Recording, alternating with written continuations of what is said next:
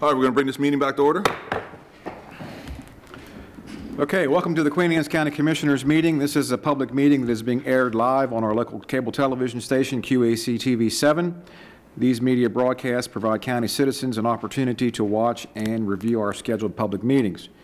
In addition to our live audience this evening, we are providing remote options for citizens to watch and participate in county commissioner meetings. Citizens may watch our meeting live on our website at qac.org/live or on our television channel, Breezeline Channel 7 and High Definition Channel 507. Citizens may also participate by joining the live Zoom meeting by going to qac.org/public comment. Citizens may also email comments to publiccomment@qac.org. Comments received will be reviewed during the press and public comment period on this evening's agenda. We acknowledge your participation, and by attending, you acknowledge that this session is both recorded and aired. Press and public comment will be taken and is limited to three minutes per person. If you do care to speak, please sign the information sheet in- on the uh, table out in the lobby. Comments longer than three minutes can be submitted in writing for the Commissioner's review. We will now stand and be led in the Pledge of Allegiance by Commission President Jim Moran. pledge allegiance to the flag of the United States of America and to the republic for which it stands, one nation, under God, indivisible, with liberty and justice for all. If you can remain standing for a moment of silence for the the loss of Dave Olds, the county commissioner.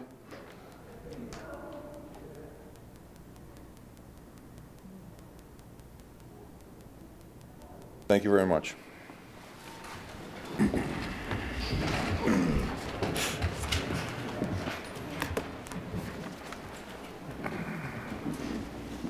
All right, Commissioners, our agenda for today's meeting, January 24th, along with the regular and closed session minutes from your January 10th meeting, they've all been circulated for review. Do we have any additions and/or corrections?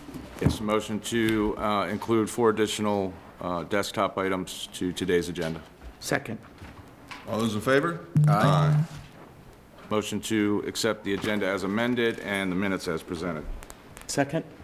All those in favor? Aye. All right, thank you, Commissioners.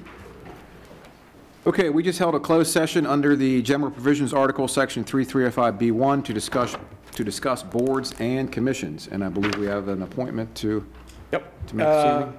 I move to reappoint Nicole Chase Powell, Jenny Crosley, and Joan Taylor to the Council for Children and Youth. These terms will begin on January 1st of 2023 and expire on December 31st of 2025.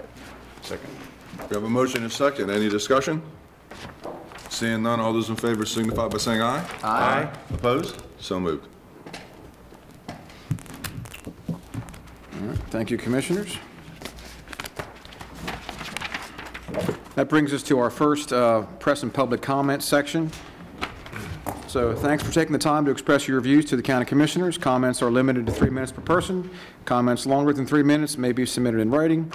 This commission respects your desire and right to convey your message freely. When you come forward, please speak clearly at the standing microphone, state your name, address, and topic of interest. And in keeping with the dignity of our office, we ask that all views be expressed in a respectful and civil manner. Okay, Margie's getting a list. If you're here to testify about uh, the hearing for the armor storage, if you could wait till the hearing, which will be right after press and public comment. If not, No one signed up. no one sign up. So would anybody like to speak on any other subject besides armor storage? Seeing none, we'll close press and public comment. All right, thank you, Commissioners. So we have, our first public hearing is for um, Public Facilities Bond Authorization, uh, Ordinance 2301, and that's scheduled for 5:40. So we're a little ahead of schedule. Would you like to There's some cover action some items? action items? Yep. All right.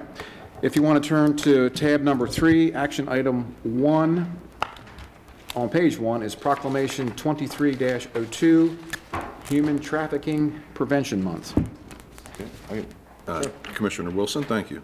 Proclamation 2302, whereas human trafficking is a serious problem on the Eastern Shore, where traffickers use violence, threats, deception, and other manipulative tactics to force and coerce young and adult individuals to engage in commercial sex acts or to provide labor or services against their will. And whereas between June 2013 and May 2020, there were reports of child sex trafficking in every Eastern Shore county, and since 2017 throughout Maryland, 127 human trafficking victims have been rescued. And whereas human trafficking is the second highest criminal enterprise in the United States, grossing $9.5 billion every year, the increased use of drugs, focus on social media, changes brought by COVID-19 have increased the level of human trafficking. The Eastern Shore Human Trafficking Task Force is engaged in anti-human trafficking actions by encouraging and promoting awareness and prevention of human trafficking.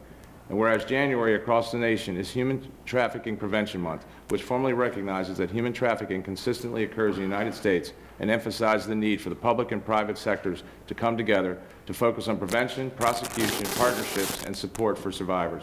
And now therefore be it resolved that the Board of County Commissioners of Queen Anne's County, Maryland hereby recognize January as Human Trafficking Prevention Month. Thank you. We have a proclamation that we sign, and we'll be sending out to them. All right, thank you, Commissioners. Uh, Moving along, um, also tab three, item two on page two is Proclamation 2303 for National Mentoring Month. Um, Proclamation 2303, whereas January 2023 will mark the 21st anniversary of the National Mentoring Month, an annual campaign to focus the attention on the need for mentors. Whereas Queen Anne's County honors volunteer mentors who support young people by showing up for them every day and demonstrating their commitment to helping them thrive. And whereas mentoring has proven to be an effective strategy to increase the life opportunities of all young people. And whereas quality mentoring promotes healthy relationships, communication, positive self-esteem, emotional well-being, and growth of young persons and their relationships with others. And whereas with support of the county, state, business community, leaders, the Maryland Mentor has helped establish mentorships with young, with youth across the the county and state, providing young people with opportunities to succeed. And now therefore, we, the county commissioners of Queen Anne's County, do hereby support the the nation in proclaiming January 2023 as National Mentoring Month in Queen Anne's County and recognizes the acknowledgement and the importance of mentoring programs. Signed by your county commissioners. Thank you, Commissioner. All right, thank you, Commissioners. Uh, Item number three on pages three through five is a request from the Kent Island High School Band Boosters seeking us, uh, requesting funds to be reimbursed to them in the amount of $1,082.65 due to the renovation of the, s- of the high school track, which prevented them from having their event in the stadium.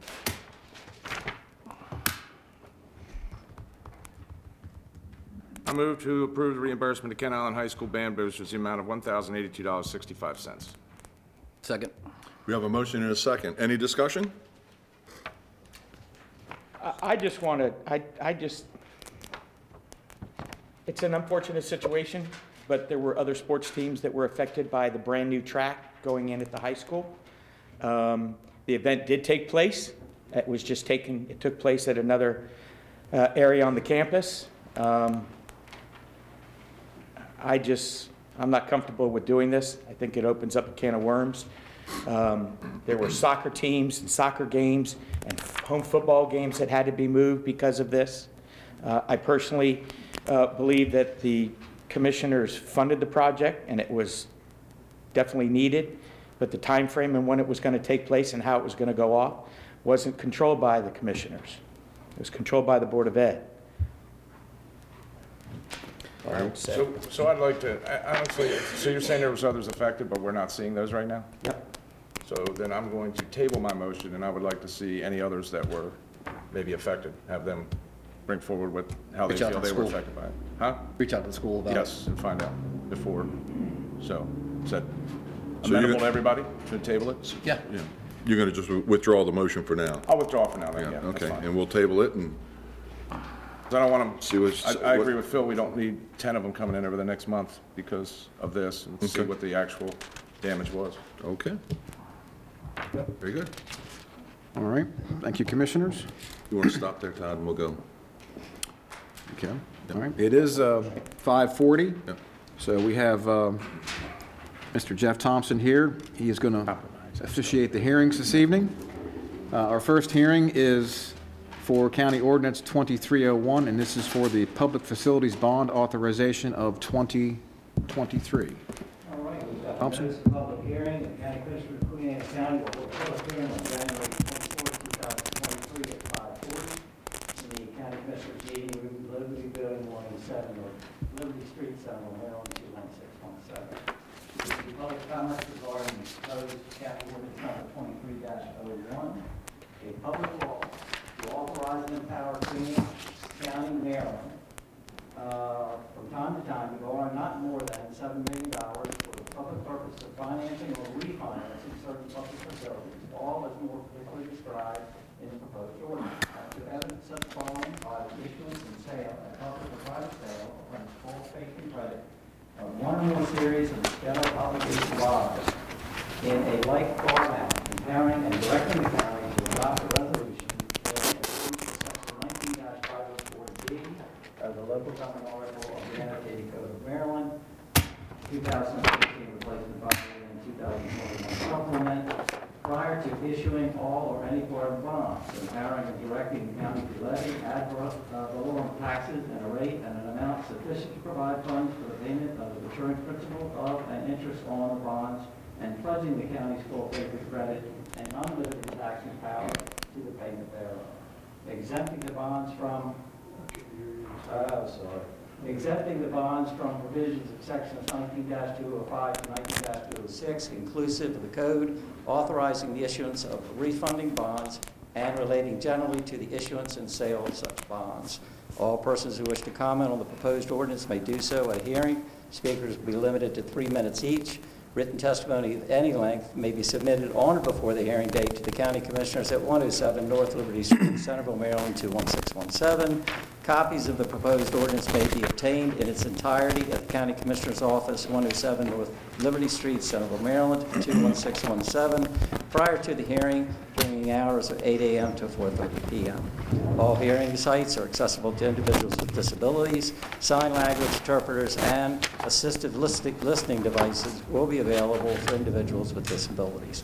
If any such assistance is necessary, please contact Mrs. Beverly Churchill at 410-758-4406 or TDD 410-758-2126 at least seven days before the scheduled hearing. Uh, This was issued by authority of the county commissioners for Queen Anne's County.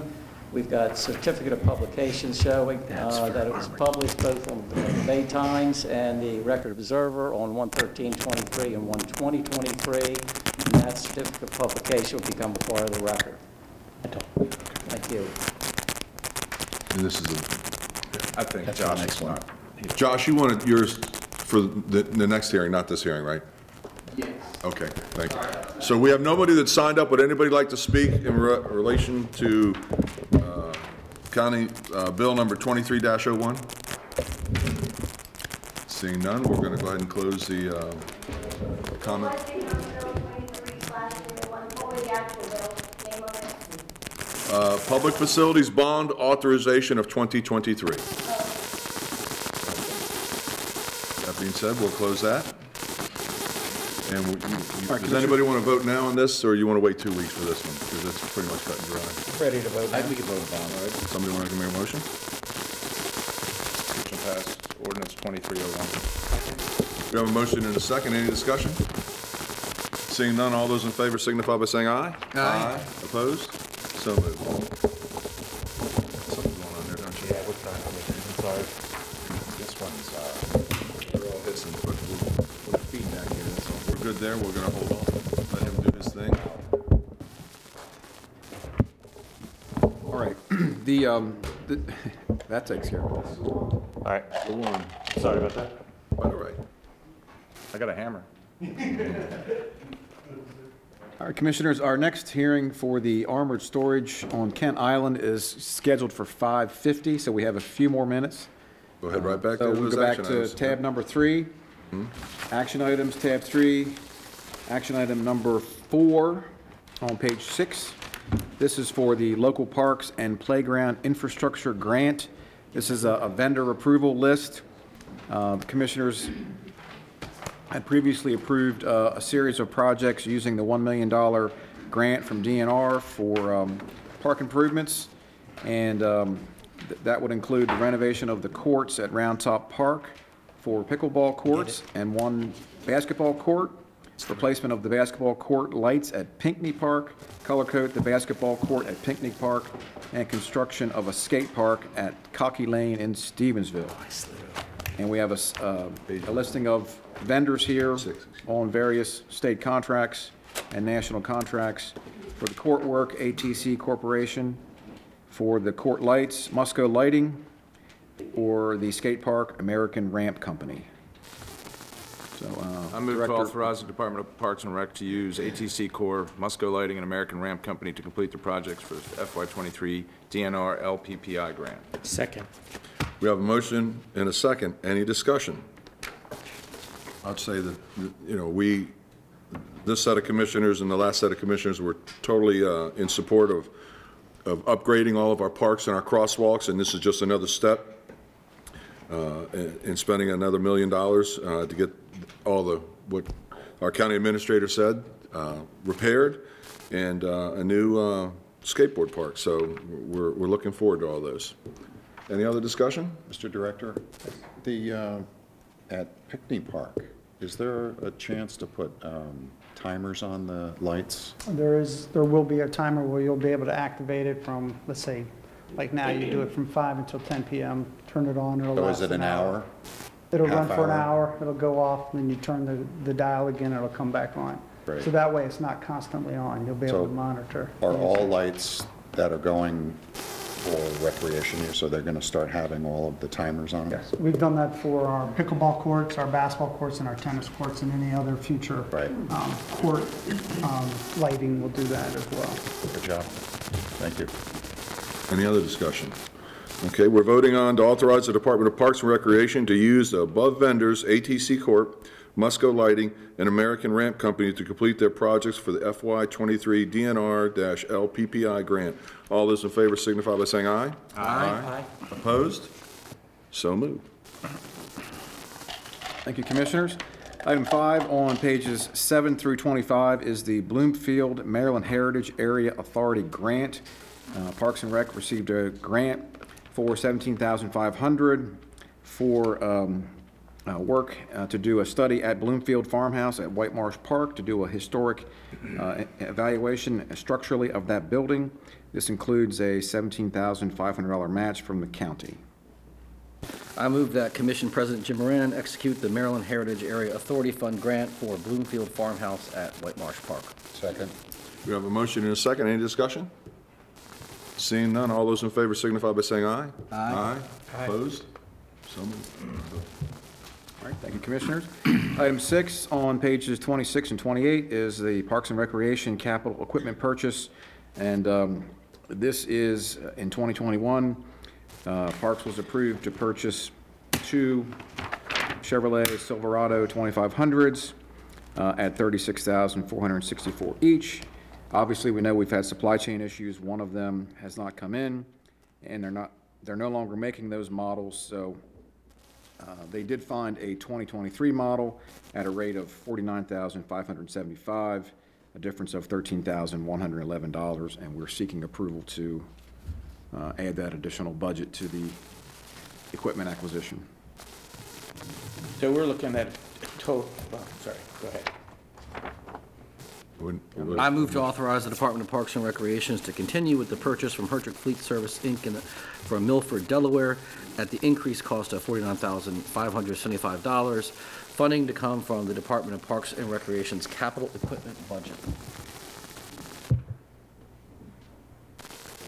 Did we get a second? No. Oh, second. Well, you could have done that. We have a motion and a second. Any discussion? Um, so, so be- because of the supply chain issues, um, we're going to pay $100,000 for these two trucks as opposed to, Well, we're only purchasing one because of um, we can't get the second one. Okay, so it's have- only one we're getting. We're only getting one. Oh, okay. We initially wanted two. Two. We had finance, or we had money for that, but because of the delay, the prices went up. You know, we're asking for the additional 13,000 that would um, cover the, the, the cost of at least one. So this is a Chevy Silverado 2500 with an extended cab. What what do we use that for? Just moving personnel around? Personnel for plowing snow, uh, moving material. Cool. Thank you. If you got a Tundra, it lasts 300,000 miles. We'll keep that one in mind. Any other discussion? Seeing none, all those in favor signify by saying aye. Aye. Opposed? So moved. All right, thank you, Commissioners. And uh, we have one other item for Parks, if we can cover that now while Mr. Chanley is here. It's uh, desk item number two, um, a Ford Transit Connect van acquisition. And in the same vein as our last action item, uh, Parks was approved to purchase two 2021 transit vans for $44,670. Uh, We have not received either of those vans. Uh, They don't have a build date for those. They were very hard to get. Uh, We have found out uh, about one uh, replacement vehicle, a 2022 Ram ProMaster City Wagon that is available for $35,604 at a local dealer, and we are requesting approval to cancel the current contract for the Transit Connects and purchase this one unit um, for this acquisition. I move to authorize the Department of Parks and Recreations to cancel the current contract with Apple Ford of Columbia for $44,670 for two Transit Connect vans, and move forward with the purchase of one 2022 Ram ProMaster City Wagon from Preston CDJR of Millsboro, Delaware, for $35,604. Second. We have a motion and a second. Any discussion on this item? I have a question. Um, Again, what are we going to use this, this, The transit vans? yes, Uh, That would be for, we're only purchasing one. We Uh-huh. Initially, we're going to get two, so right? I'm helping you out. Um, It will be used for our custodial um, uh, Okay. crew. that Sure, gets around. okay. Um, Could we do, in the, I- I'm- I know this is kind of a unique, because we didn't get what we wanted, and so we have to go an alternate direction. But in the future, when you have requests, if you could just put in the reading here, exactly what we're going to be using it for, Okay, okay. and then that way I don't have to tie things up a little. And I guess the other thing, looking at this, I mean, that's almost over 20% increases. Are we looking at that coming into this year's budget um, in terms of what we're going to be looking at for increases in uh, capital equipment? We with the have, systemic we have ad- adjusted, you know, those new numbers, what we think they're going to be, and kind of based off of this, so, you know, that will reduce our, our total request as far as what we're asking And you feel for. comfortable with the numbers you're coming in with, based on availability? That's, that's the key.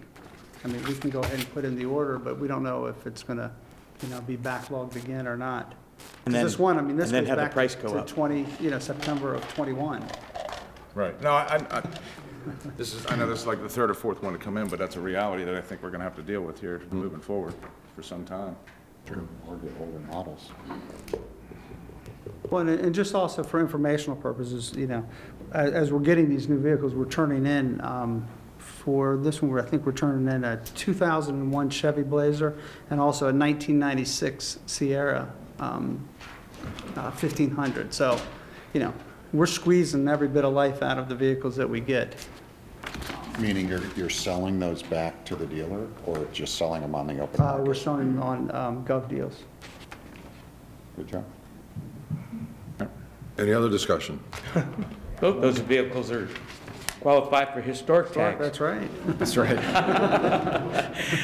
So do our taxpayers. There you go.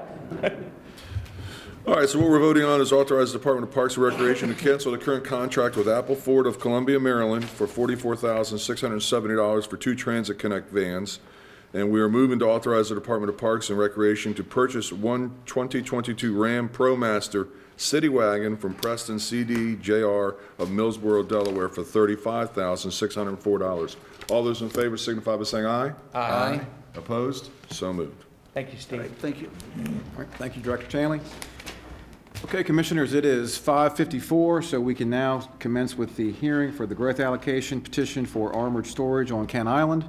Uh, Mr. Thompson, uh, again, is going to officiate the hearing, and we have our planning staff, Stephanie that will begin a presentation on the project and we'll receive uh, public comment.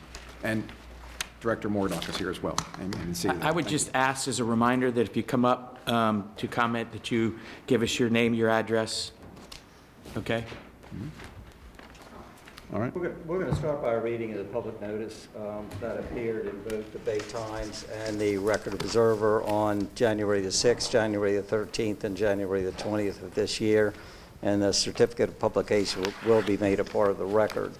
Notice of public hearing. The Queen Anne's County Commissioners hereby gives notice pursuant to Code, the Public Local Laws of Queen Anne's County, Chapter 14-1, Chesapeake Bay Critical Area Act, 14-177D, that it will hold a public hearing concerning a growth allocation petition to reclassify, reclassify 2.811 acres of land from limited development area, which is LDA, to intense development area, IDA, for a proposed 156,000 square foot, four-story self-storage facility with interior access only and associated parking.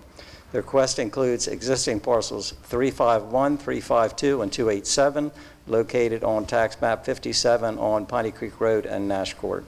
The application was submitted by petitioner Nashville Properties LLC and by the agent Jo- Joseph A. Stevens of Stevens Palmer LLC.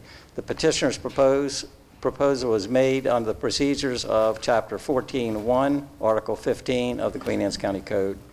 The petition shall be considered by the county commissioners, and a hearing will be held on January the 24th, 2023, at 5:50 at the County Commissioners Meeting Room, Liberty Building, 107 North Liberty Street, Centerville, Maryland, 21617. The petition, as well as the development site plan for the subject property and other relevant materials are available for review at the Department of Planning and Zoning, 110 Vincent Street, Suite 104, Centerville, Maryland, 21617, Monday through Friday, between the hours of 8 a.m. and 4:30 p.m., or contact the office at 410-758-1255 for more information. All hearing sites are accessible to individuals with disabilities. Sign language interpreters and assistive listening di- systems will be available for individuals with disabilities.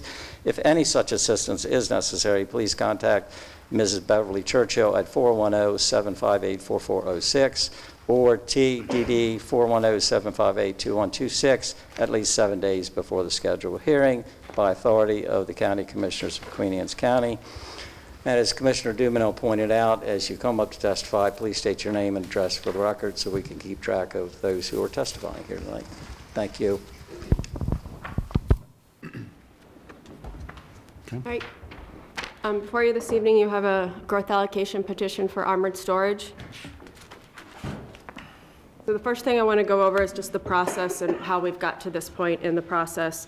Um, So the Planning Commission, the County Commissioners, and the Critical Area Commission are all charged with making decisions on this application. Uh, The first step is for the appli- applicant to consider, uh, submit a concept plan and for the Planning Commission to review that concept plan. Uh, For this application, that was done on July 14th, 2022, and the Planning Commission also uh, indicated that there were technical comments for this application, and we'll kind of go through that as we go through the rest of the presentation. But uh, the next step is to file a growth allocation petition, which was completed on September 19th, and then the county commissioners are to refer that application to the Planning Commission for, to review the growth allocation petition. That was done on October 11th, and the Planning Commission held their public hearing on November 10th. And as well, after that, um, that recommendation was forwarded to the county commissioners on December 13th. So at this point in time, the county commissioners are to hold a public hearing and then to conceptually approve or disapprove that proposed petition, um, and also to include conditions. And then items seven through nine, I'll go over at the end, just because we're, that's the next steps moving forward.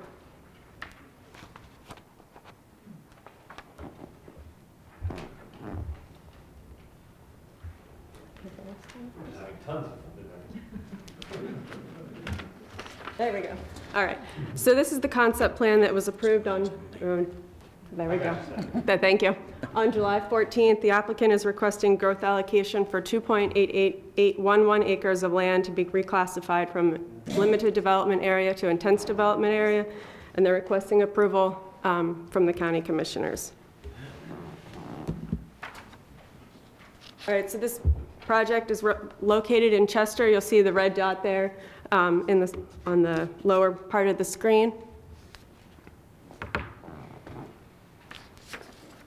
Are you doing it? Okay, thank you. All right, so the zoning for this parcel is zoned uh, Town Center, and also it's located when- within the uh, growth area for Chester and Stevensville. All right, then in front of you, you'll see that um, in order for this application to go through, the pro- uh, the applicant will be required to do an administrative subdivision, and this will um, be near the end of the process, but this is the proposal. The property owner will be um, basically merging parcels that are on the, um, I guess, the middle of the screen there, and then the parcel that's to the top northeast. That'll be conveyed to the county commissioners for, um, basically for potential launch area, or also uh, increase the trail that's there now. So that's their, um, what they'll be doing for uh, their economic benefit to the county, which is a requirement for growth allocation. All right, and before you, uh, this is basically the concept plan uh, that the Planning Commission did approve in July. The 156,000 square foot building is the area in pink. And then you'll see some parking, which is in the uh, grayed area, which would be to the west of the building. And also, there's uh, s- proposed stormwater management to the east of the building and also to the south of the parking area. Uh, There will be existing structures that will be removed for the um, building of this structure, and also all the TC, which is uh, standards, of design standards have been met. The green area is a deed-restricted area um, in which basically they're deed restricting that area so there can be no further uh, development in that area, and there's no proposed development at this time. It's also uh, mapped priority funding area, enterprise zone, and also um, S1 for sewer and W2 for water. So currently, there's no plans for the Shamrock Road overpass, which is there, but um, basically, the Planning Commission put a condition on this application that the property owner needs to work with DPW and State Highway in the future uh, for when that uh, will come through. At this point in time, there's no direct plans for that. Um, And then obviously previously noted, a concept plan is required um, as part of a growth allocation petition. Um, The planning commission obviously put their conditions on it. Um, This is a site plan that goes before the county commissioners, which is not something that normally occurs. Usually you do not see uh, site plans. But with the fact that it's embedded in a growth allocation petition, this is where you have the opportunity to um, incorporate conditions on the actual uh, concept plan itself. Okay, so the area, um, the black dotted area, that's what the property line will be um, after the administrative subdivision. The red hatched area is the 2.811 acres that is requesting growth allocation. The existing um, area that's in yellow, that's limited development area, and that's a total of 1.968 acres if growth allocation is approved. And then the remaining 4.247 acres of resource conservation area will not change with this application. So the Planning Commission um, put technical comments on this application when they reviewed it in July. Um, They were to the applicant to meet with the adjacent property owner. Uh, The applicant has done so, and then they needed to formulate a plan of hours and oper- operation and security. They have done so and supplied that in their um, application and their petition. Uh, They're also to provide renderings of the structures amongst uh, basically the surrounding properties, and they've done so, and I've included some of those images in this presentation, which I'll show you. Um, And then they also were attempt to, they made a- an attempt to mitigate the appearance of the structure within the surrounding area. Uh, During the concept site plan review by the Planning Commission, this building was um, proposed to be a red, shade of red. Uh, When they came back for their um, growth allocation review, it was changed to a green color, which I will show you on the next slide, and also included um, Bermuda shutters um, as an architectural feature. And then they're also to uh, submit an anticipated trips study, which they have done so as well. As for the environmental aspect of this property, um, there's no steep slopes, uh, streams, endangered species, or habitat, or interior dwelling bird habitat um, included in this parcel. There is woodlands, non-tidal wetlands, non-tidal wetland buffers, and also the floodplain on this parcel. Um, So there's 1.4 acres of woodlands to be cleared, and that's kind of the red dotted area, which is la- overlaid in green. There's .23 acres of non-tidal wetland buffer to be disturbed, and that's the yellow hatched area. Um, There's no non-tidal wetlands to be disturbed for this project. Um, And also, there's a floodplain area to be disturbed, and that's the red hatch, crosshatch area. Um, At this point in time, that's .17 acres um, to be filled. Um, There's been an authoriz- authorization um, appro- approved by MDE for the disturbance of the non-tidal wetlands buffer. Um, I just want to point out that it's a requirement of growth allocation not to impact habitat protection areas. The non-tidal wetlands are a habitat protection area, and there is no development proposed for that, but the non-tidal wetlands buffer is not considered a habitat protection area, in which that's the area they've uh, received their approval from MDE I hope you. for can you disturbance. Explain that again. Yep. Because I think that's going to confuse everybody, Okay. including me. Yeah, so the non-tidal wetlands has a required 25-foot buffer. And the non-tidal, non-tidal wetlands is which one? That would be the shaded darker green. Okay, And then the non-tidal wetlands buffer is the 25-foot setback off of that darker shaded green. And then they're disturbing .23 acres of that non-tidal wetlands buffer. In relation to the growth allocation, you're not to disturb a habitat protection area. According to to COMAR, a habitat protection area is the non-tidal wetlands, but not the non-tidal wetlands buffer. If that makes sense. Okay. I know, it's You're saying that the, the yellowish orange is, is the buffer? Mm-hmm. the buffer that they're disturbing, And you can disturb that buffer, but nothing on the other side of that buffer? Yes, not the non-tidal wetlands, yep. Okay. And so this is the renderings of the building that were submitted with the growth allocation petition. Um, Obviously, on the top, that's the front image. That would be uh, the east side of the building, and then the bottom is the rear, which would be the, the east, east side of the building, the front is the west side, sorry. Um, And this is what would, they had proposed to mitigate, obviously, the architectural renderings, change the color. And this is just the images from all the other sides of the building. The top uh, left is the Route 50 side, which would be the south side of the building. Um, The image on the bottom left, that's from Mr. Hudson's side of the building, that's from the north side. Uh, The front, which would be the west side of the building, is on the top right, and then the lower part is the rear part of the building, which would be the east side of the building. Uh, With their, within their petition, um, The property owner submitted renderings, basically to show what the building would look like amongst the neighborhood itself. Um, There are two renderings that were sub- submitted from 50. One shows uh, not very much vegetation in the front of the building, and the one on the next slide shows a lot more vegetation. So there is no, um, this is something you might want to contemplate, whether, you know, this look from 50 is something And that's the, the uh, Cracker Barrel billboard, correct? That's to the left, the blue one? Mm-hmm. So that's where all the boats are That's where all parked, the right? boats are right there? So this- Photoshop them out of there, Yeah. right? Okay. I guess you'll that see would the be promoting difference- the brand. Yeah, you'll see the difference between the two images. One has um, trees on the right-hand side and the other Does not, so.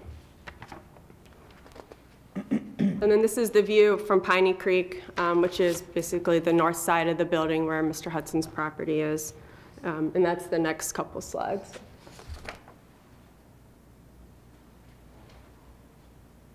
So also, as well, when the applicant came in for the growth allocation through the Planning Commission, they submitted um, two options of renderings. Option one, um, well, go back to the original submittal. The original s- submittal only showed Bermuda shutters on the northwest side of the building, which would be um, towards Mr. Hudson and towards 50.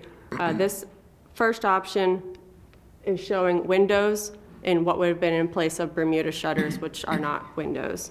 Um, And the next option shows Bermuda shutters on the north side of the, pro- of the building, and then windows to the, the west. So there is a little difference. Uh, The Planning Commission did not make a decision on either of the options or the renderings, but just so you're aware, there were multiple um, submitted. All right, and now to the growth allocation requirements themselves. Um, This is in the growth area. It is redevelopment, so it is consistent with the comprehensive plan.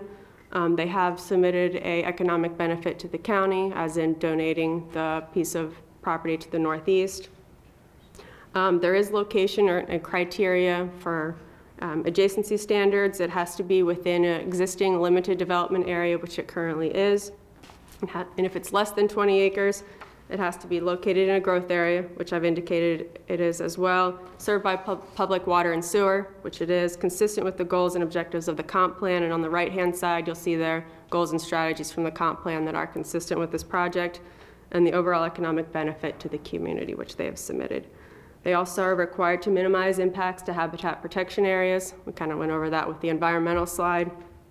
And also they're to optimize benefits to water quality. They are currently um, required to meet stormwater requirements, but they're going above and beyond what they're required to do. And then it's to minimize their impacts to the defined land uses of within the RCA, and that's the portion of the property on the east side, um, which is RCA, and there's no development proposed for that side of the, the the parcel. It's okay. Um, Planning Commission recommendation, uh, they made a favorable recommendation to the commissioners. Uh, Listed there is the conditions that they put on this application, uh, is to dedicate the resulting parcel 287 um, for passive recreation, deed restrict the 5.987 acres of woodlands. Um, Stormwater facilities shall be tested for effectiveness on regular basis, um, no disturbance to the non-tidal wetlands, and then a fence um, put in place on the north side of the building, which is ad- adjacent to Mr. Hudson's property. And then um, they need to meet with uh, DPW and SHA uh, moving forward with the Shamrock Road overpass. And then the next steps, obviously, uh, the commissioners need to put a conceptual vote on this. Um, I've listed there the things that uh, you might want to look at. Um, After this, you'll make a recommendation. It will go um, to the Critical Area Commission for their review and approval, and will hold a pub, they will hold a public hearing. Um, Once that is complete, it'll come back to the county commissioners to hold another public hearing for the actual map amendment. Um, That's the point in time when the actual um, map designation will occur. There'll be a public hearing, and you will um, render a decision at that point in time. And then the final site plan will go back to the planning commission for approval, and they must at that time incorporate all the conditions that are placed on the application throughout the entire process. So now, um, that all aside, there is a rendering, uh 3D kind of model that the GIS department put together. Um, It kind of shows the building within the neighboring areas, so. Here, I don't see it. Get some ACDC. Hey, Lou Rawls, can you get us a video? For us, or are you gonna give us a video? You know, uh, I know my computer doesn't hear the music, only when, I don't know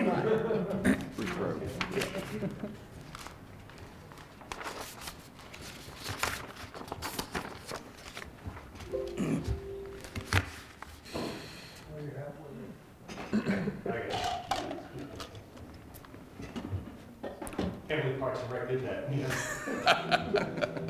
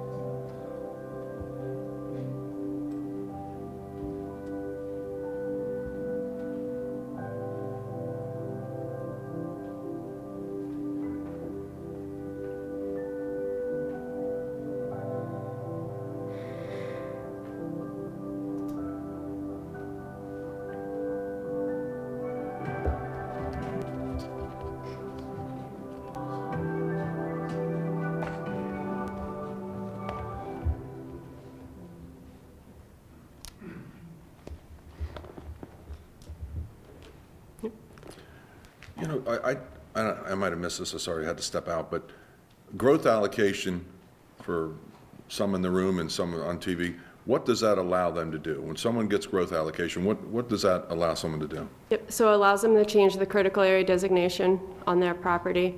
Um, There's three critical area designations, resource conservation area, limited development area, and intense development area. Resource conservation area is intended for uh, larger tracts of land, usually agricultural, wetlands, woodlands areas. Limited development area is usually your uh, subdivisions. Um, Within those two, there is a 15% lot coverage limit. Um, So basically, there's only um, a certain particular amount that you can develop on the parcel. Um, And then intense development area, there is no restriction on lot coverage. Um, Therefore, it usually then goes back to the county zoning requirement for any type of impervious surface requirement, but they are required to meet stormwater management requirements above and beyond um, what is required um, of RCA and LDA. So, It's a lot coverage issue. That's, yeah, for this project, they need the lot coverage, so they're, that's why they're requesting the growth. Impervious, right. So without this growth allocation, what can, what can they do with that lot as of right? Like, what would they, i- if there was a- another business or something else being built? what- As what of, the- as of right now, they would have to meet um, the 15% lot coverage limit. Um, The permitted uses, the use would still be the same. Um, They could, but only, only increase, have a lot coverage of 15%, which What- is, What square footage is that approximately? Yeah, I mean, what, what we're looking at here is what percent is of the, this, uh, the building is 156,000 square feet. I'd have to pull the plan out. uh, we finally stumped her. We did. Well, Stephanie, Do you have an answer? Thirty-nine thousand is, is the Okay. footprint of the building. All right. 39,000, right. 39,000 foot. So what, what is that percentage-wise? I'm just curious, you know, if 15% on a regular, Say it's close So to, the overall, it's, it's, the project area is roughly nine acres, and what we're showing right now is about sixteen and a half percent impervious cover. Mr. Chairman, would you identify yourself for the record? Kevin Sharon, DMS and Associates. we we won't ask him any more questions till he comes up here. Okay. I would like to make, as a part of the record, um, the document that Stephanie was, Ms. Jones was testifying from, as well as the video, just so it's a part of the record. I, I guess, planning safe exhibit one, for lack of a better description. Right. All right, anybody else have any more questions for staff at this time? You know, other, so other than like a self-storage area, what types of businesses could be there right now as of right? so this, this is zone town center. Um, So obviously, you could have your, um, any type of commercial uses. Um, Obviously, also, at this point in time, uh, your resident, the single-family dwellings that are there at this point in time are non-conforming because single-family dwellings aren't permitted in the town center. Um, Any other, It's mostly mixed-use, Commercial. commercial Mixed use, development. yeah. I think uh, they're light, medium, and um, high commercial, as well as, I believe, low, uh, light industrial. So a warehouse could go in there right now, smaller than what this is, but someone could open up a business, they want to do automotive shop or something like that, is that something they? that would be considered industrial. Okay. But not apartments, right? That is, cor- No, I think apartments, Apartments would be okay. I think apartments are permitted. Commercial. in Commercial. Down below, Town it's center. above, in town center. not an urban commercial. Okay. So, so to Chris's point, if an automo, if an automotive uh, company wanted to build a, building, what could their square foot be? Thirteen percent? 15, 15. Yeah, this, the growth allocation uh, has no bearing on the permitted uses. The permitted uses are outlined in the zoning district, Right. and the uh, growth allocation or the critical area designations do not impact or uh, open the door to additional or more intense uses. The uses are identified in the zoning district. Um, It's, as uh, uh, Jeff noted, if this is a matter of uh, looking at lot coverage. So when we talk about what they're able to do as of right and put aside a growth allocation, I just want to sort of explain to people that if they did something that's within the right, smaller, not the growth allocation, that's not something that comes before the commissioners. Correct. That they would just go ahead and do that. I mean, I think there's some people who have this feeling like that, there's this vote today, or not today, but there's this hearing today, there's a vote whether they're not a storage unit, and if there's no to the storage unit, then nothing goes there. But that's, that's not true, right? There's, they could put, build something else there, right? And they would have to meet 15% of the limited development area, which is the yellow portion of the parcel. They would not be able to use the lot coverage that would be allocated to an- the RCA portion of the parcel because commercial and industrial uses aren't permitted in the RCA.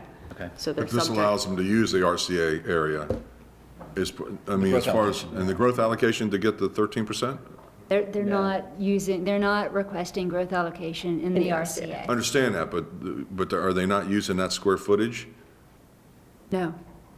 They just don't You're- have any, they don't have any density restrictions on the IDA, which is what allows. Okay, well, I'll, I'll ask the question when. You're, you're talking about the floor area. I I'm think talking- that's what you mean. Talking about the impervious area that the, the project, Floor area. Um, um, So your building, parking lot, and you're, impervious. The floor area is totally different from the impervious area.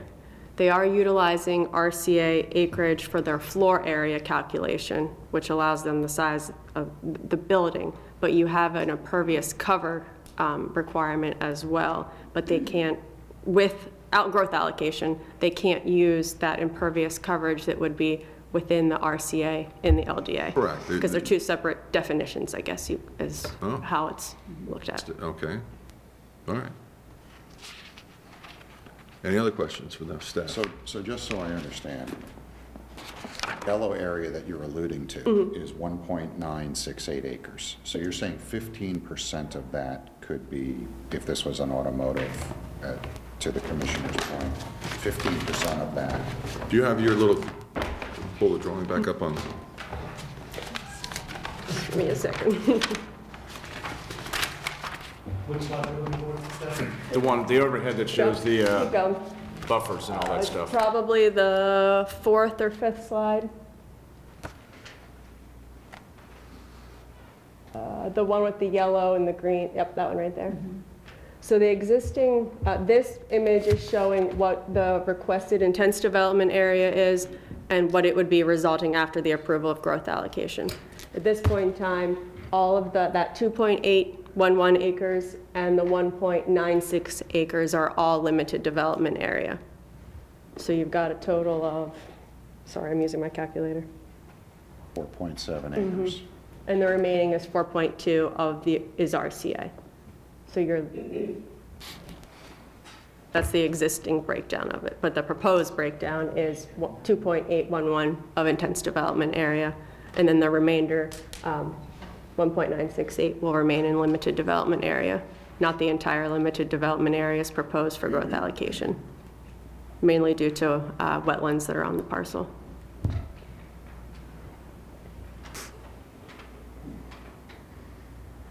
So the, to clarify, the growth allocation request is not a request for the entire acreage of the parcel and is not proposed in the resource conservation area. Mm-hmm. And it is only requested for a portion of the LDA area.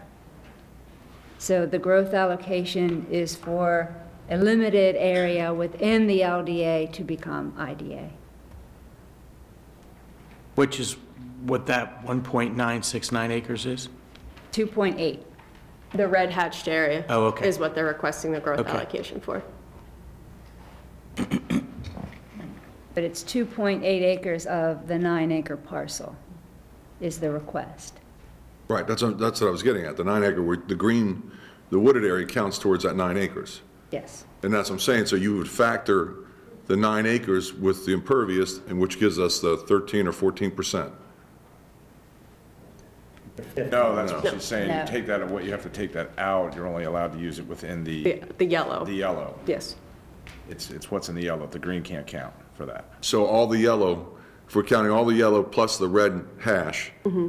that's giving us the, the, the the percentage for the impervious. That's giving you the acreage of the existing LDA. Okay, this is. So they, How much impervious was there again, that you had, you, That you're allowed to have in the LDA? yeah, At 31. fifteen percent, it's roughly 0.7 acres. Fifteen percent Of the. But how much do you have with this project?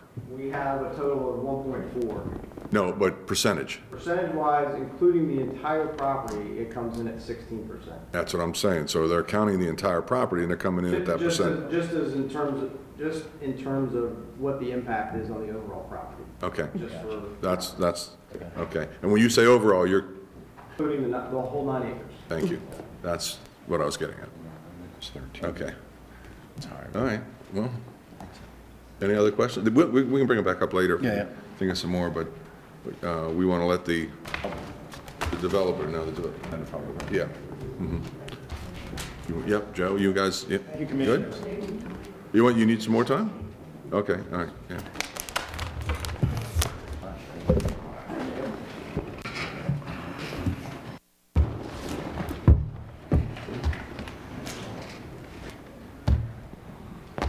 Hey, Stephanie. I don't know. Joe, you guys, uh, do we have to, do they- we have to hold them to three minutes?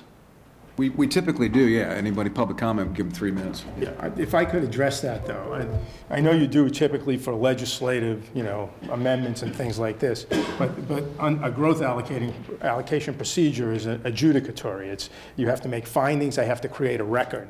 Now, I don't plan on belaboring things, but I will need more than three minutes to do that, and I think the case law supports that not only am I entitled to do it, but, but you need to have that record f- for you to make findings, whether it's in favor or opposed. You need to go to that record, so I have to create it. Um, So I would like a little more than that, three minutes. Yeah, it, it, it, this hearing is a hybrid. I mean, there's case law on it. I mean, it's it's adjudicatory, so he has to, you know, give you the facts from which you can make a decision. Because your decision has to be made on, on those, on. You're our legal representation. Are you saying it's fine? You- you- Yes. Okay. Yeah. Have a seat. Let's And I go. won't belabor things, because, Thank you. because planning staff, as, as usual, did a, a very detailed job. Joseph Stevens, um, 114 West Water Street, Centreville, Maryland, on behalf of the applicant. um, And I, for the record, I'm going to give Mr. Thompson, I believe you have most of this that was given to you via email and maybe even hard copy, but I want to make sure there's a record copy. So I'm going to provide Mr. Thompson with all of this, that is all the materials that, that Ms. Jones had provided to you, that we've provided. And there's a few other slides that I have copies of in here that Mr. Sharon and myself will go through as part of our presentation and creating the Are they record. pre-marked? They're all pre-marked, yes, they're all, they're all marked. Perfect. Every single one is marked. And then I'm going to just give you a, um, county commissioners, I'm just going to pass out to you a, um, th- those are all the exhibits. That's just a list of them. So if you ever want to look at the record, say, where, where was that? You can go back and look at it.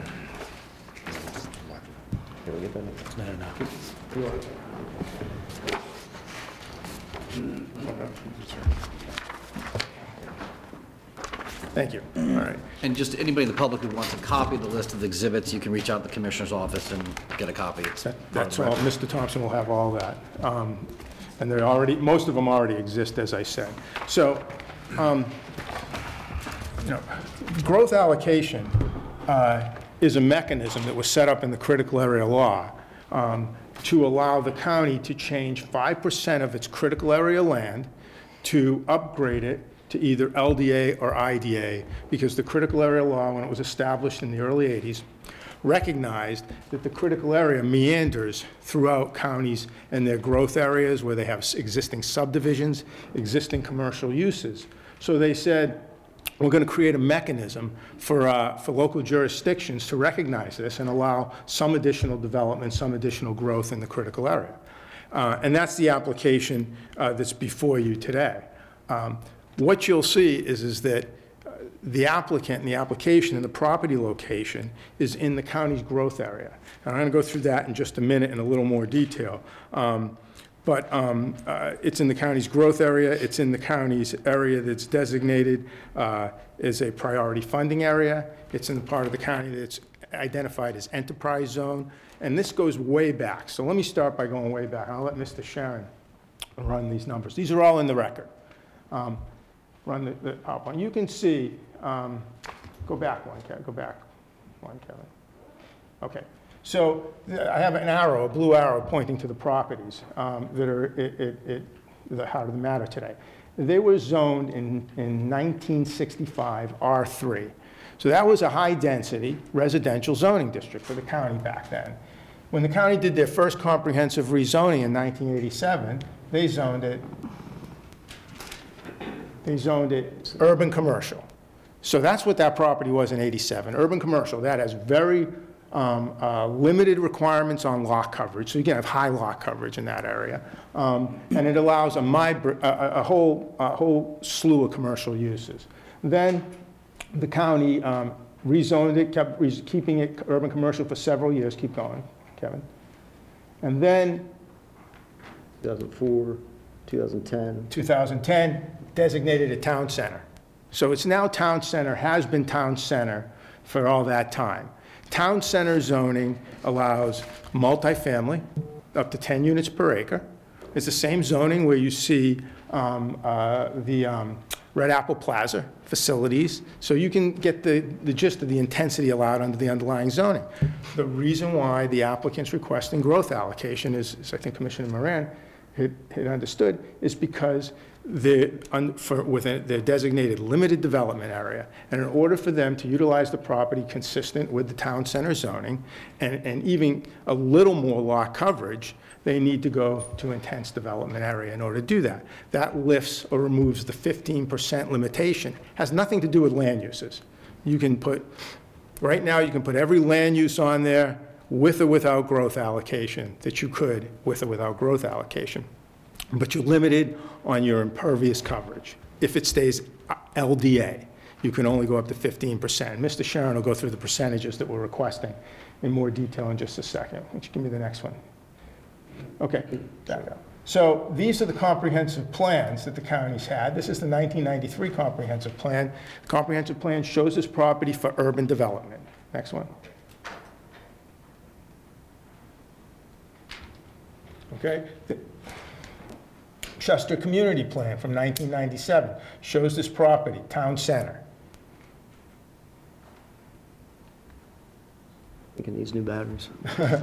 You can see, uh, you went too many, but it's all right, because the next few plans are all the more recent plans. These, this is right out of, it until I get to 2022. Every single one shows it for growth area, priority funding, and for mixed-use commercial development. And that's what the town center allows, mixed-use and commercial development. Um, And in a priority funding area. It has public sewer, and, um, and there's public water near the property, and it's designated W2 and S1 because it has public sewer. So this is, this is a property that the county has identified to have some growth on it. Um, And not only that, but we did a, and, and again, Ms. Jones' staff report hits upon all of it. If you look at the staff report to the Planning Commission, it's a really concise read in terms of plan consistency, consistency with the 2022 comprehensive plan. So I'm only going to mention a couple things. One is the significant limitation on sewer. The county, and we all know this, the plans, the plan says limit residential growth on Kent Island, allow for redevelopment of properties, infill of properties, not with residential uses, and that don't use a lot of sewer and don't have impact on adequate public facilities. And, you know, I'll just, I want to read the, the, the section out of the plan. Acknowledge that adequate public facilities ordinance will remain in use, and future land use decisions will be based on available capacity for sewer, water, schools, and roads. Okay? So, you don't want to do commercial, I mean residential, The applicant's not proposing residential, and you want low impact on adequate public facilities. Our traffic count shows that this will have less than, it won't even need an adequate public facility study for traffic. There'll be so few cars going there during peak hour, under 25 trips during peak hour, and that's in the record. Water and sewer allocation is minimal, absolutely minimal. There's some to the property now, I think they might need 500 more gallons at most to do this. Um, And there's no impact on schools whatsoever. So it fits into the comprehensive plan uh, squarely in regards to the use that's being proposed.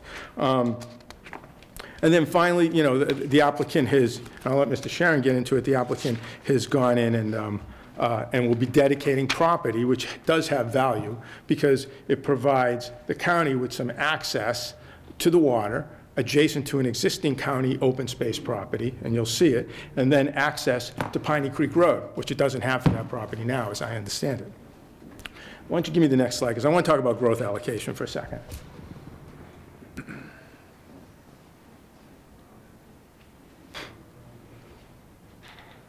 Keep going. Bruce can do it for you. You want to advance one? Yeah. Yeah. You just advanced. Okay, yeah, perfect. So this is at the end of Ms. Jones' staff report to you, because it's hard for you to see up there. It's in the record, has been for months. Um, These are the second, the, the bottom table are all the growth allocations that the county has granted, okay? So, well, I, want to reference a few of them so that you understand. Uh, The Kmart got 16 acres of growth allocation, right on Route 50. Um, the um, uh, uh, Maryland General, in order to do rel- um, uh, Red Apple Plaza, received growth allocation. There are a number of those through, and I'm going to ask for the next slide. You can see where, this is Kent Island, and this is your critical area map, which you have, I provided to you in the record. And you can see where growth allocation and IDA has been used. Now, not all this red is growth allocation. Um, Yeah, dis- distinguish between the green and the Okay. yellow and the red. The green is what's in resource conservation area in the critical area. The yellow is what's in limited development area in the critical area. And the red is what's in intense development in the critical area. Critical area line goes inland from tidal waters 1,000 feet. So that's where you see land in the middle is not affected. You know, it's all white, okay, because that's not in the critical area. It's only 1,000 foot from tidal water. So as you move off the Bay Bridge, you can come to the, you see first the Kmart, which is the property right after the Route 8 overpass. If you're heading east, it would be on your right. Receives 16 acres of growth allocation. Then, as soon as you pass the Kmart, the two subdivisions right off of Route 50, there, Anchorage and Cox Creek Landing, growth allocation. All right. The, i- i- let me have the next slide, please. Okay. This is the Chester area.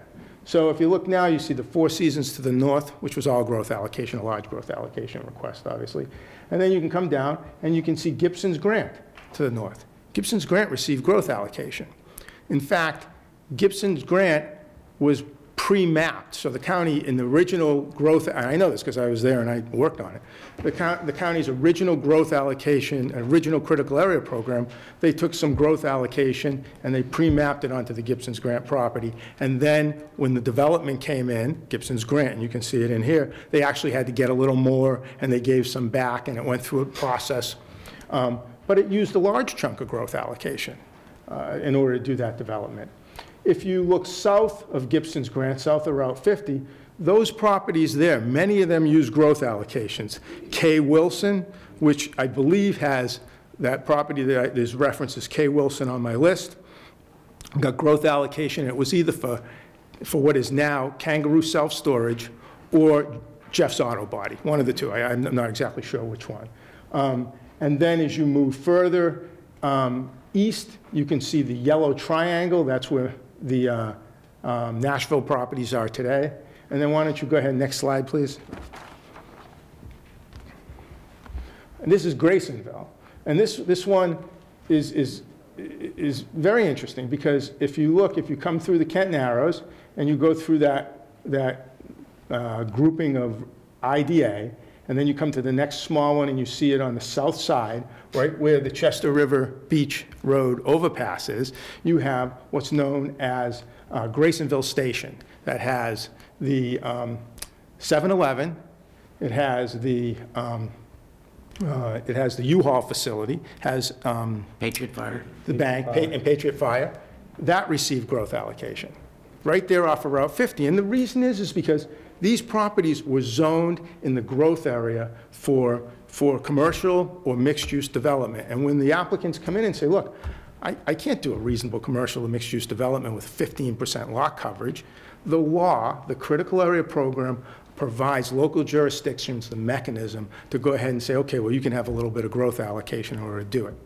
Um, And for the big projects that got growth allocation, the Four Seasons, the Gibson's Grant, they- and, and took a lot of growth allocation. The county exacted a lot of improved public improvements per se, parks, you know, the- you know, the Four Seasons Parks and the water tower and the comfort station for the Cross Island Trail. Those were all exactions. But when it came to these small commercial properties, you know, the county was less severe because they recognized, look, you can't do anything on them. Nobody, nobody can meet those 15% limitations and build in accordance with the underlying zoning. So that's what the request is um, to you today.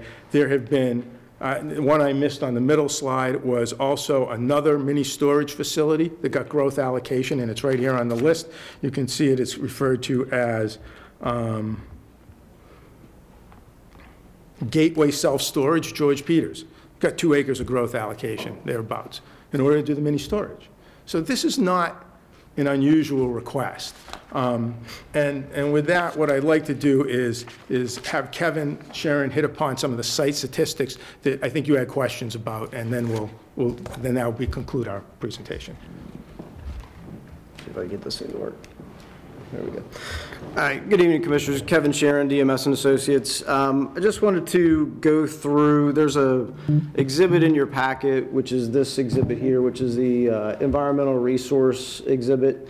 And I just kind of wanted to walk through it in piece by piece. I'll try to be quick. Um, But just wanted to kind of show you how we approach a property. And when we looked at this property, it's unlike any other property where we start with the underlying environmental uh, resources. So uh, the first thing, if I get the next slide, is um, thi- this nine acres roughly, with the acre and a half that is uh, the subject of being donated to the county, was the overall original project. It was 10 and a half acres.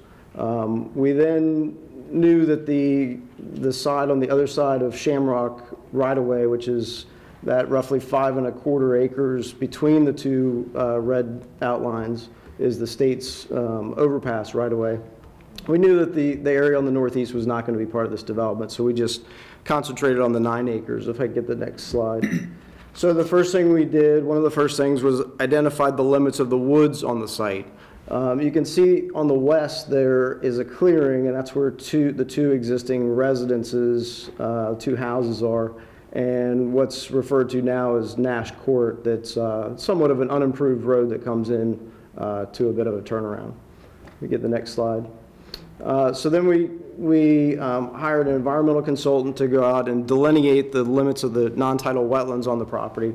And that's shown in the darker area uh, to the south. Um, And then kind of the medium green is what Ms. Jones had referred to before, is the 25-foot non-tidal wetlands buffer.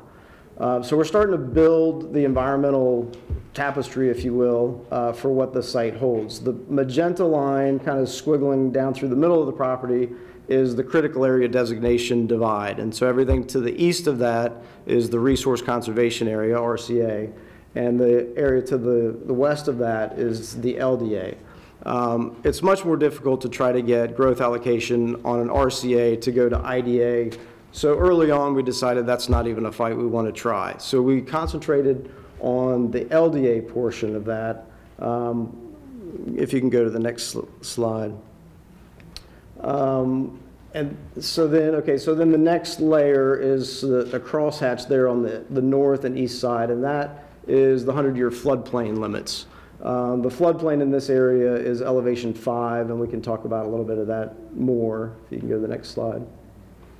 Um, Okay, well, we went one ahead, but that's okay. So the, so that kind of, that kind of set up where we wanted to concentrate the development. And it was very apparent after going through that exercise that really where the two houses were was where this development needed to be concentrated. Um, So with that and what is permitted on the site uh, with the underlying zoning and the use that the developer wanted to put on here, we came up with a layout that we feel is, based on the environmental features around it, is very uh, sensitive to the environmental features, but yet maximizes his project. So I know there's been a lot of misconception on the size of the building. I think a lot of people refer to it as a 156,000 square foot building, thinking that that's the footprint of the building. The, the footprint is actually 130 by 300. It's still a big building, no doubt, but it's a 39,000 square foot footprint on four, four stories that gets it uh, the 156,000. Um, As part of the proposed conditions, we'll be upgrading um, Piney Creek Road from where the curb ends on the right-hand side down to the entrance. And we'll also be installing a public water main extension from the entrance of uh, Gibson's Grant down to this project, and then any properties in between can, can connect to that. And it'll also provide uh, fire protection as well with additional fire hydrants. Um, What used to be Nash Court will be improved into a commercial entrance. Um, And then we've also tried to limit the amount of impervious cover on site. Based on the floor area and the use, um, the project is required to have 28 parking spaces and four loading spaces, and we met that and did not exceed it. Uh, We are providing a a cul-de-sac, uh, kind of a reduced cul-de-sac, but still meets the turning radius for emergency vehicles as well as uh, patrons with uh, trucks or cars and trailers. Stormwater management has been provided on site. Uh, We've uh, submitted a conceptual stormwater management uh, report to the county, and it's been reviewed and approved as well as by uh, critical area. Um, The, if you can go to the next slide. Okay, go one more. So that, that is the footprint of the project with the, the amount of tree clearing that we're proposing. Uh, So if you go to the next slide, um, Okay, so this slide shows kind of what Ms. Jones was describing before. On the south side, the, the uh, brown hatched area is the wetland buffer that uh, we're proposing as part of the project that might be disturbed during construction. Uh, We do have an MDE permit for that. They felt that that was a a minimal request, and they've already issued that uh, permit. The northeast corner of the building uh, falls within the 100-foot floodplain, and according to to FEMA, we are allowed to fill that floodplain, uh, get the building up out of the floodplain. The flood floodplain, as I mentioned before, is a five. The finished, minimum finished floor would have to be seven to meet that flood requirement, and based on the topography of the property, we're probably going to be somewhere near a nine, so we'll be well out of the floodplain for, for Let me that. Just follow up on that. Could you go in a little more detail? I mean, this is typical in regards to coastal floodplains in this area all along the shore, is that right? Correct, yes. And we're not asking for any special approvals from FEMA. This is part of their regulatory scheme. That's correct. They want you to elevate and floodproof, Yes, yes. Okay. Yep. All right, next slide. So what this blue hatching um, demonstrates is the, the RCA area that's going to be uh, left unchanged. Um, And then the next slide. And as part of the development, we are proposing to deed restrict um, the, the remaining LDA portion that's not being requested to be um, part of the IDA. And in doing so, that, that preserves about 7.62 acres of woods, um, with only about 1.4 acres of the fringe woods being removed, eh, which by percentage of the overall nine acres is about 82% of the existing woods will remain. So again, we were trying to, to fit a good-sized project in there, but be sensitive to the surrounding environment. Let me ask a question on that. Sure. Is the amount of woodland that's being proposed to be cleared under this application more, less, or the same as what could be cleared if it was not redesignated to IDA? Under the LDA, so we're, we're proposing 1.4 acres, and under the, I- or under the LDA, you're permitted up to 1.52 acres. So we're actually proposing to, to, to remove less trees than what we could under the existing designation of, of limited development area. And that's an important point I want to make. Really, this just boils down to the ability to do some additional lot coverage in this zone. Correct. Okay. Um, And speaking of lot coverage, that, that comes into stormwater management. As I mentioned earlier, we have two criteria for stormwater management. The county's ESD uh, requirements, which is environmental site design, which essentially takes volumes of water that you have to treat. Uh, The conceptual stormwater report that we've put forth for the county to review There's a 9,500 cubic feet requirement, and the facilities that we have uh, designed in conceptual uh, phase is about 14,000 cubic feet. So we're, we're well over, we'll definitely be able to meet our stormwater requirements on site. Uh, For the second criteria, the critical area, they do their stormwater, and again, this is kicked in because we're requesting IDA, requesting growth allocation. Any IDA property that develops has to meet uh, what the critical area calls a 10% pollutant reduction criteria. And they, rather than filtered volumes of water, they measure theirs based on pounds of phosphorus removed on an annual basis. Um, It's a calculation that you go through based on the stormwater management features that you have on site. Let me stop and ask Yeah. you. Could you explain just a little more detail what uh, the 10% pollutant reduction means? What does that mean? Well, they're, they, they actually take samples, but it's, ba- it's based on removing phosphorus from a developed property. So, but you have to reduce the amount of, the idea i- and, and the uh, requirement. yes. Explain that. So the 10% reduction is whatever the existing site is now, you have to better it by 10% when you're done. So the 10% reduction is 10% reduced from as it sits right now with two houses on it. So in the end, this 156,000 square foot building will have better water quality leaving it than the two residences. Very good. You That's guys- according to state law. Right. Okay. Yes. Good? I'm almost done. Okay, so I'll just, uh, let me go to the next slide. So just a, a couple of um, things to highlight is what we see as post-development benefits. Uh, f- About four and a quarter acres of RCA will, will remain in its current state. Shy of uh, six acres of the nine acres will be deed restricted from further development, which is about two-thirds of the site, of the site area. Um, The, about one and a half acre of uh, dedicated land to the county that could be used for passive recreation.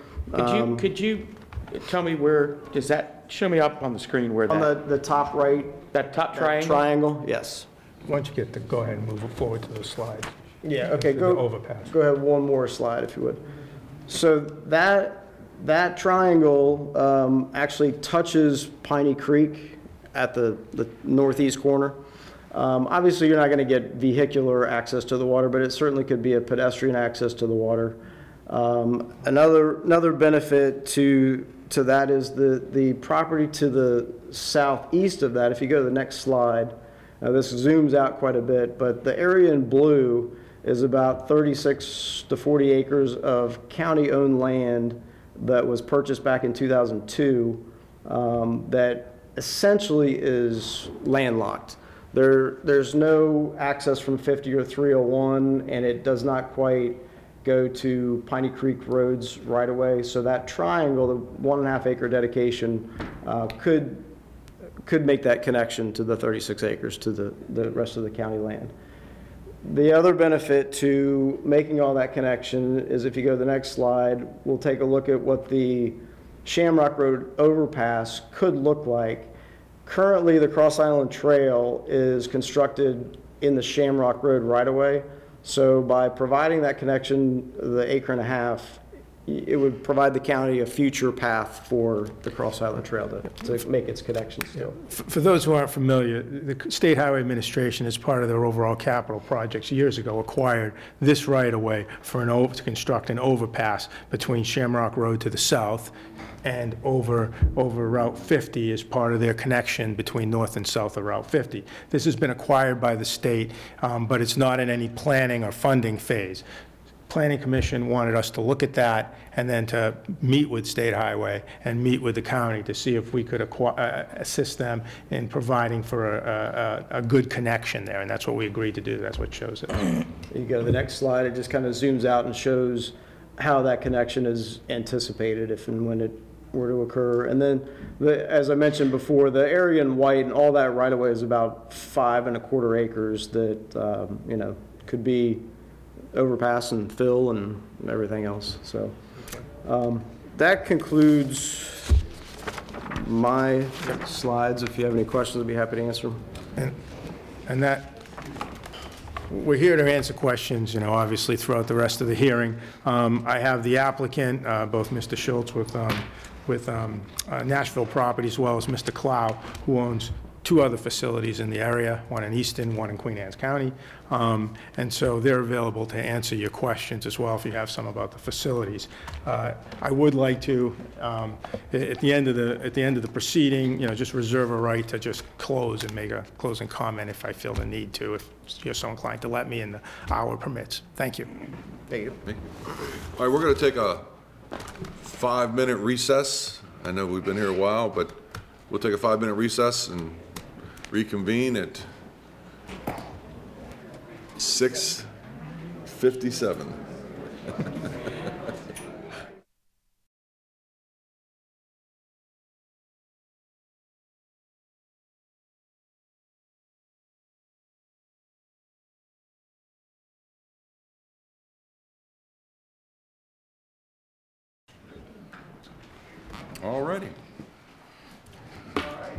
floor.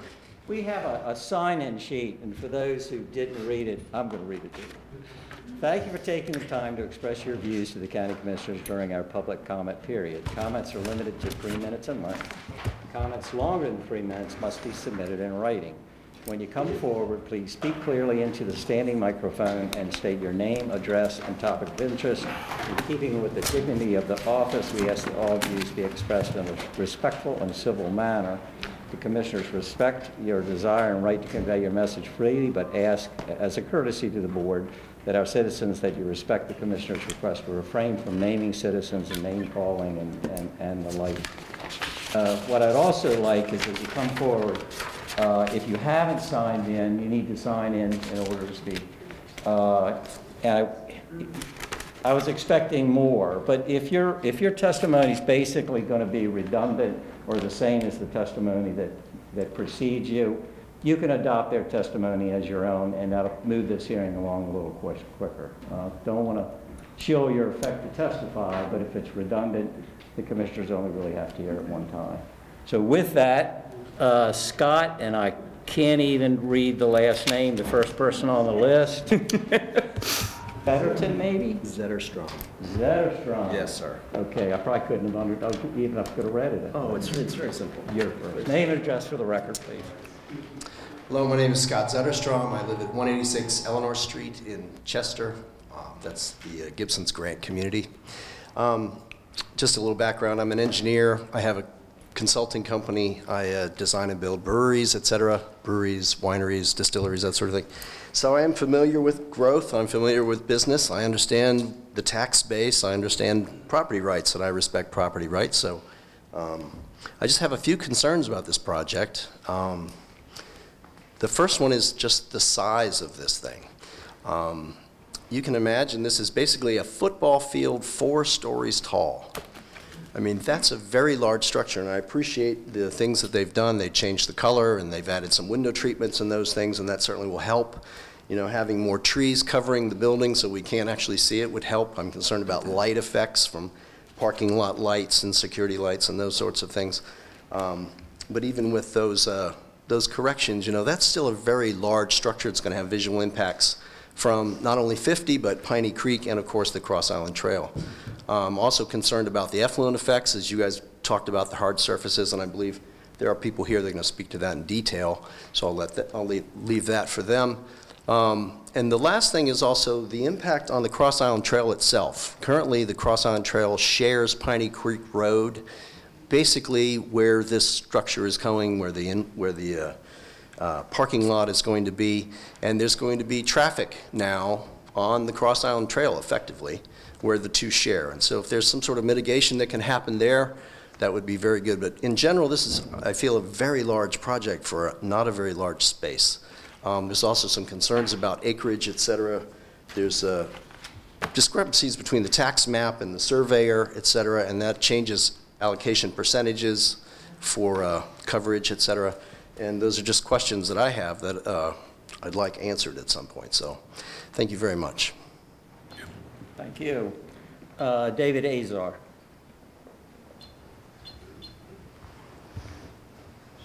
Good evening, Commissioners, or is it morning? I'm David Azar, 209 Benton's Pleasure Road, Chester.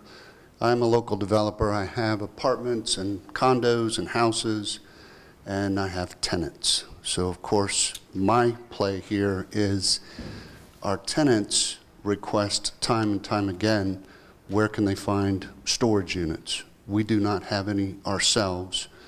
I think this is a need for the county.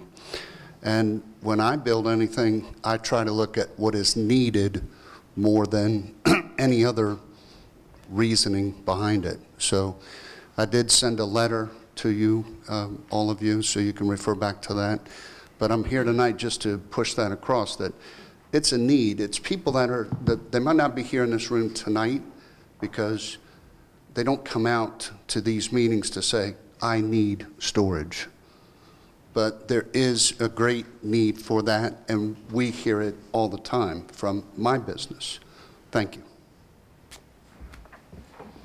Jay Johns.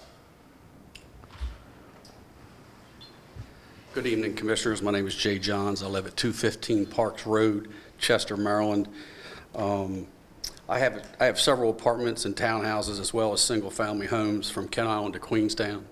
I echo those same um, concerns as Mr. Azar does. I often hear from my tenants the need for storage units and the lack of them.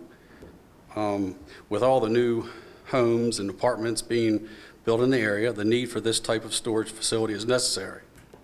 I use the Cross Island Trail, and there are several windows along the trail that commercial buildings are visible. I feel that it is a much-needed business in a perfect area. It doesn't impact our schools, public facilities, or traffic.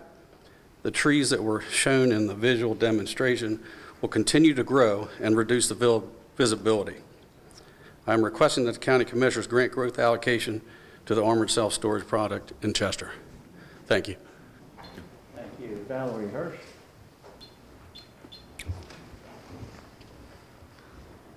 I'm Valerie Valerie Hirsch. I live in Gibson Grant at 139 McKinney Court in Chester.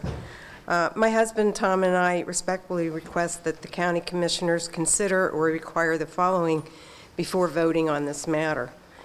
First, require the developer to meet with the Gibson Grant community in accordance with the conditions established in the July 14, 2022 concept plan approval. In the conditions established, the applicant was required to meet with adjacent property owners, owners, plural. A letter dated tw- October 26, 2022, sent by the Planning Commission to the Gibson Grant HOA specifically states, Gibson Grant is an adjacent property. This meeting request is reasonable and it is the right thing to do. All of our communities, all of our community rightfully, is rightfully concerned about the prospect of driving out of our beautiful residential area to be faced with the view of an inordinary large industrial building. Many in our community will be able to see this building from their homes. We have a right to voice our concerns and get our questions answered in person. Second, require a significant reduction in the size of the building. We would suggest two or three stories maximum. Third, require the owner to create a public easement on parcels 287 and 351 for public passive recreational use. This could be set up in the same fashion as the public 55-acre conservation park that the public uses, even though the Gibson Grant community owns and maintains and fully pays for it with no monetary support from the county. Fourth, consider whether the critical areas commission should weigh in. The Planning Commission finds, findings state there will be no impact to habitat protection areas and water quality impact are to be minimized. This is hard to comprehend given the size of this building. Um, Five, proactively address the Cross Island Trail safety concerns. The Cross Island Trail funnels users out onto the road, right where the entrance of the facility will be. One question we want to ask the developer is, what are the plans to protect the trail users as well as the storage facility users from accidents? Thank you. Thank you for your consideration. James Hudson. Jim.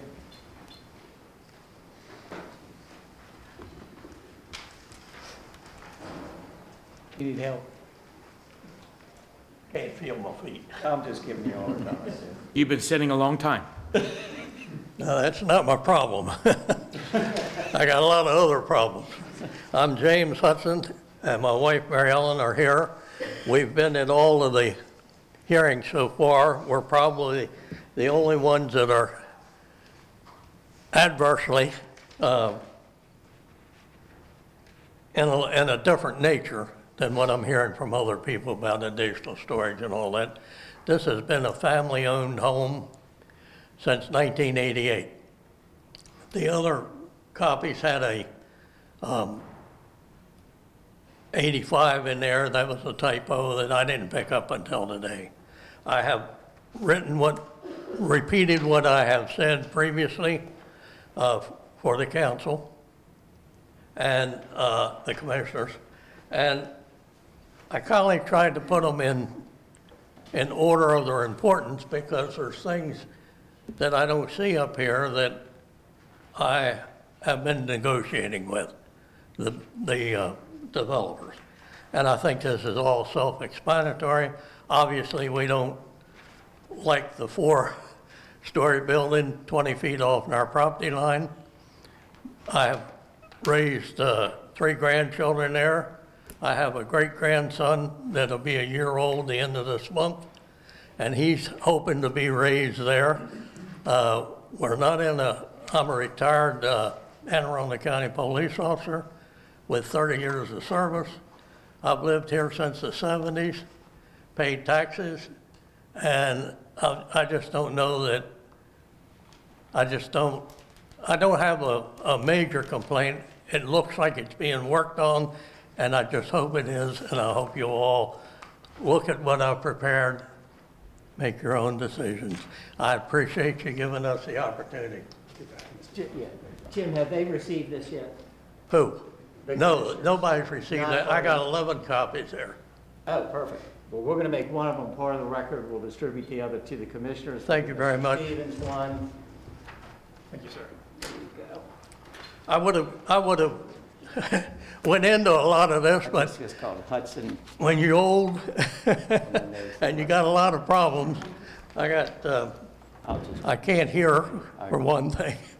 And I've, and I've taken four insulin shots a day, and that's why I'm having trouble standing here. But other than that, enough complaints. Thank you. Thank you, sir. Thank you. Enjoy your grandchild, children. I will. Karen, uh, Mary?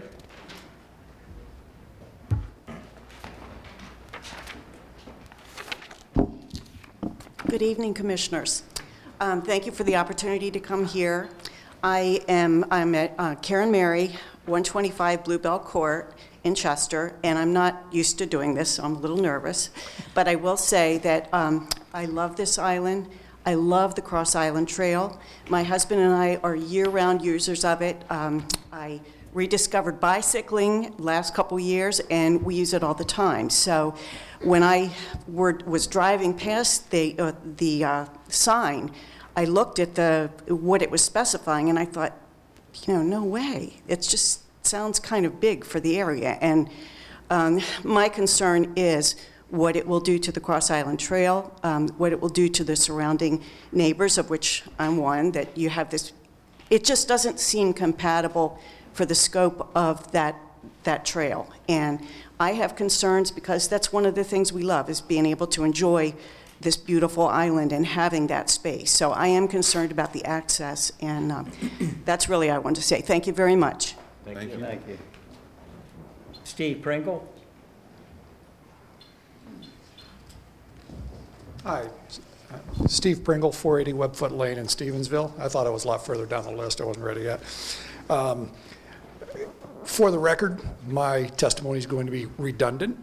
Um, I think, uh, I think that redundancy is kind of key here. When you have people saying the same things over and over and over again, it should give give you a picture of uh, how people feel. We are the community. You represent us. Please do so in this manner um, by uh, looking at all the evidence. I don't want, I don't want this to be built here. Mr. Stevens sat here and explained to us tonight um, all of the examples of um, the uh, growth allocation that's been changed.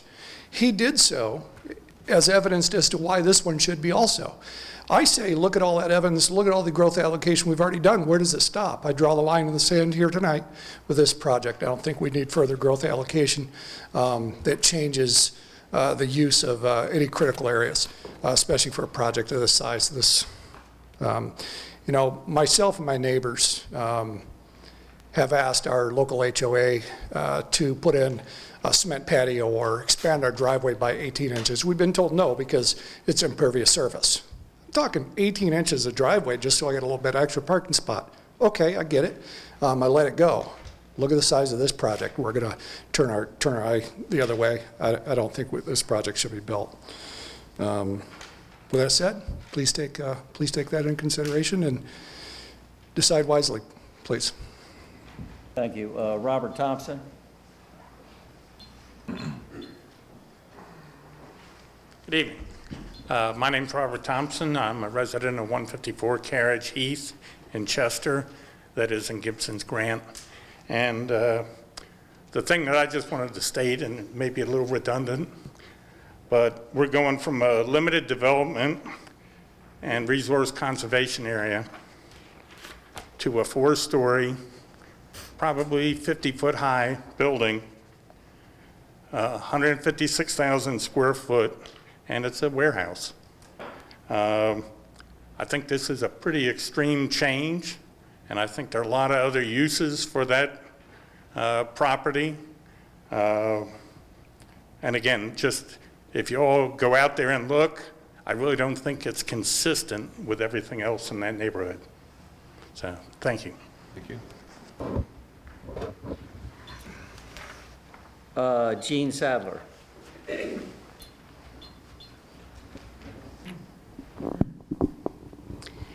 I'm Jean Sa- Sadler, and uh, I've lived with my husband in Grasonville at 805 Long Point Road for the past 28 years.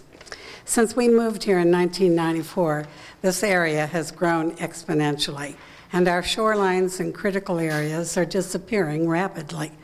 The QAC Comprehensive Plan stresses the need to preserve our critical area land use and has designated certain areas as limited development for that purpose.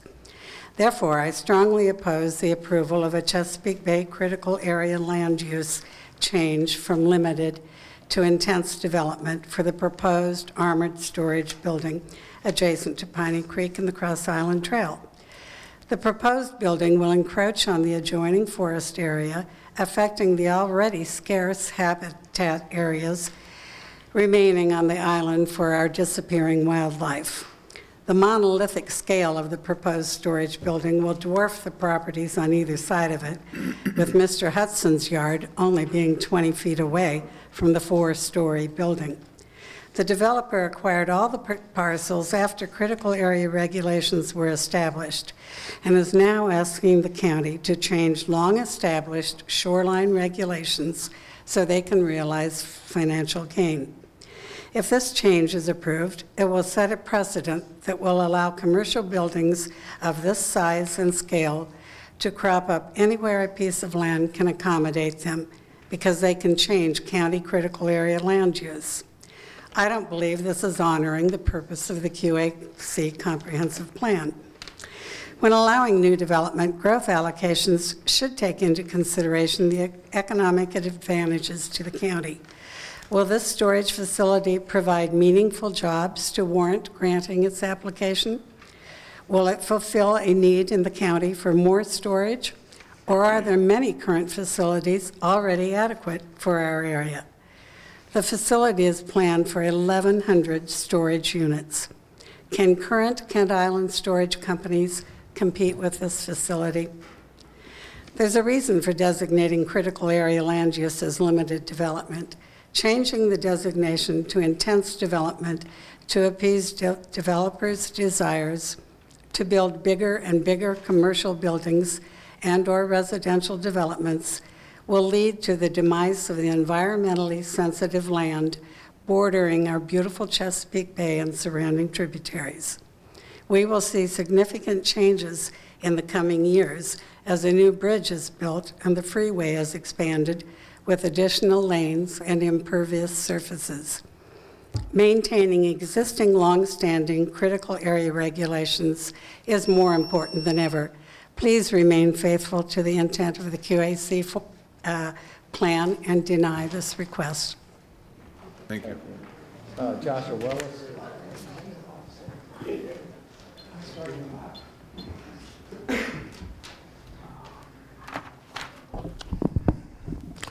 My name's Joshua Willis. I live at 99 Annapolis View Road, lifelong Kent Island resident. Um, I was hoping before I get going, if you guys could clarify, I do have one question, and I was a little confused through this. Will any of our, any RCA area be removed or um, altered with this? I was, none at all? Okay, all right. Thank you. So I hear all the time that I'm against all development on Kent Island. I'm sure some of you that know me have heard that as well. Um, this is a prime example of where I'm not. I'm actually not against the whole idea of what's going in. I'm just against the massive amount of what is being planned here. We have critical area restrictions for a reason, and we should respect them and the wildlife they, that they protect. I'm not fully, I am, I'm in full belief that a property owner should be able to do what he, what he wants with his property within the zoning guidelines.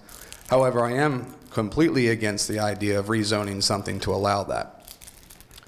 So the 1.4 acres of surrounding woodland to be removed will displace deer, turkey, hawks, turtles, bald eagles. I see them every week that I walk through there. Some of you may remember when Four Seasons began removing woodland and all the wild turkeys ran up to McDonald's and almost jetted into the highway. People saw them all over the Cross Island Trail, and who knows where they ended up. But the point I'm making is that according to the World Animal Foundation, 137 animals, plants, and insects go extinct every day from deforestation.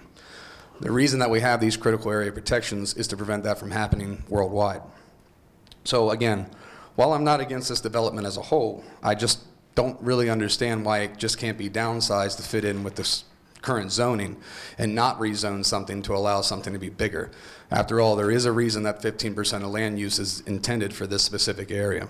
So um, I respectfully request that you turn this proposal down and just call for the applicants to return with something that fits within the allowed zoning. And that's it. Thank you. Thank you. Thank you. Uh, Andrea Kinder. Uh, Good evening, Commissioners. I'm Andrea Kinder. I'm from Hanover, Maryland, but I'm here representing uh, Advantage Self-Storage. Um, I'm going to go ahead and, uh, you guys should have received an email from the president, Jeff Kinder, um, but I was able to attend today, so I'll go ahead and, and go through our points. Um, So we have four self-storage properties on Kent Island that we purchased in 2001.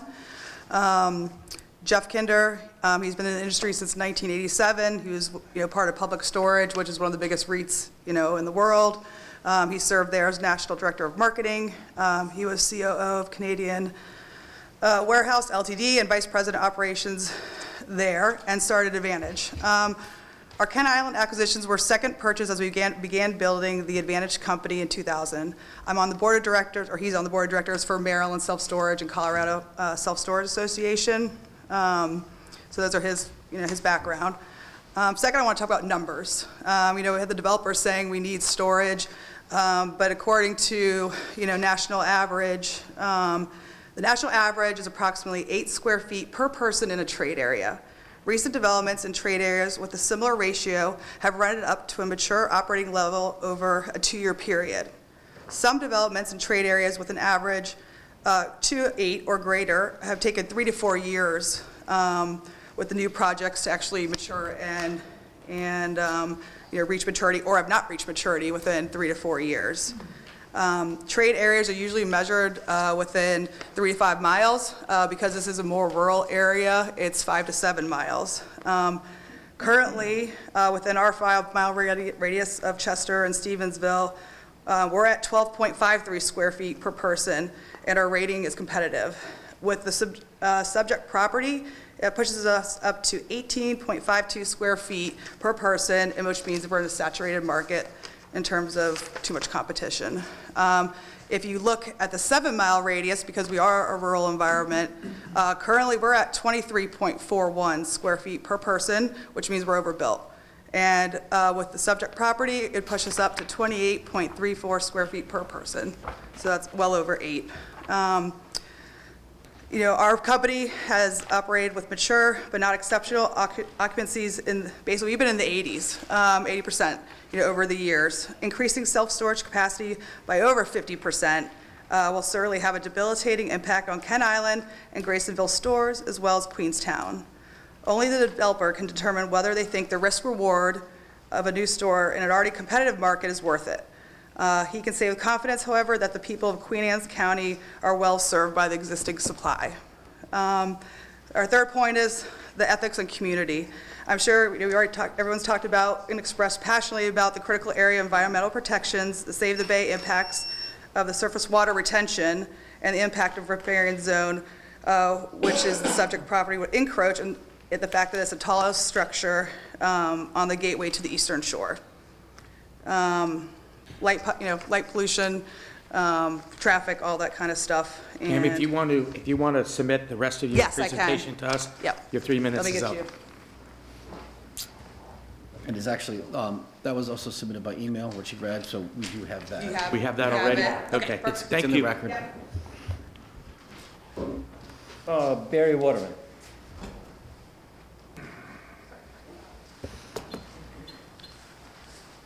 Uh, Barry Waterman, Centreville, Maryland. Uh, I've been in the local real estate industry for roughly 40 years. And I would tell you that over that period of time, there has probably never been a significant proposal in Queen Anne's County that wasn't too big, too ugly, or wasn't going to ruin the area for, for some reason. Yet, looking back, the industrial park is a tremendous employment center and a huge asset to Queen Anne's County. Gibson's Grant, Four Seasons, fantastic communities full of wonderful people who pay a lot of money in taxes. So this shouldn't be about do we like or not like the process, the project. It should be about does it meet or not meet the criteria. And the first thing on that is that the critical area ordinance was never intended, nor does it, prohibit growth in a critical area. All it is is an overlay zone that creates additional res- requirements for any development that does t- pl- take place there. Growth allocation was part of the critical area law when it was originally passed in 1984, and it's always been intended to be there as a way for counties to have a certain amount of growth. Is there a line in the sand? Is there an end to growth allocation? Absolutely. You have, I don't know, roughly 800 acres of growth allocation for the rest of time in Queen Anne's County. So what you should be doing is saying, does this, does the project before you for growth allocation check all the boxes? Is there a community benefit? Uh, In this case, they're not only donating land, but the taxes on this every year have got to be, I don't know, $20,000, $30,000 a year, and how much services does it require? Virtually nothing. How much sewer does it use up? Virtually nothing. A whole lot less need for a project like this than 100 apartments that could go on that same property.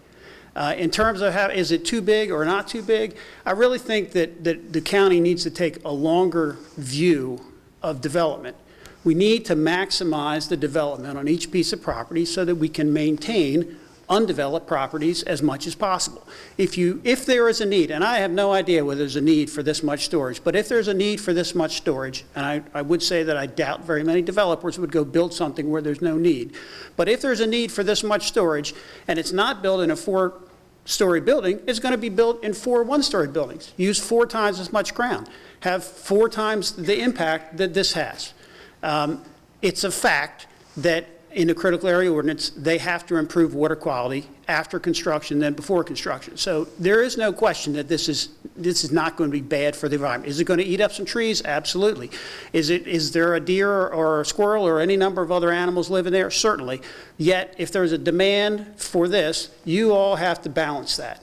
So if they check all the boxes of a law that's been on the books since 1984, you're not changing anything. You're just using the law as it's proposed to be used to determine this is a valid use of this property. Thank you. Thank you. That's the last person on the list, but I guess we need to address the uh, correspondence you read. I think you got some up in Zoom, too. We have two people on Zoom. Oh, I'm sorry. Uh, Our first comment's going to come from Bob Zilli, I believe.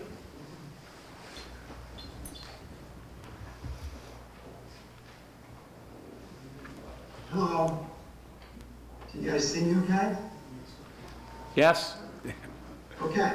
Thank you all for giving me my three minutes. Um, so I guess for commissioners, uh, our county leaders, I think you're faced with a decision of deciding whether 30 plus years of critical area environmental protections will be changed from limited to intense development, allowing this structure to be built.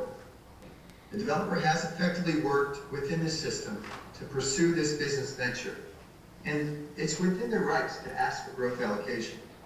However, just because the project is in the growth area, is considered redevelopment, and has water and sewage, doesn't mean you have to say yes to weakening the long-standing environmental protections by granting intense development status.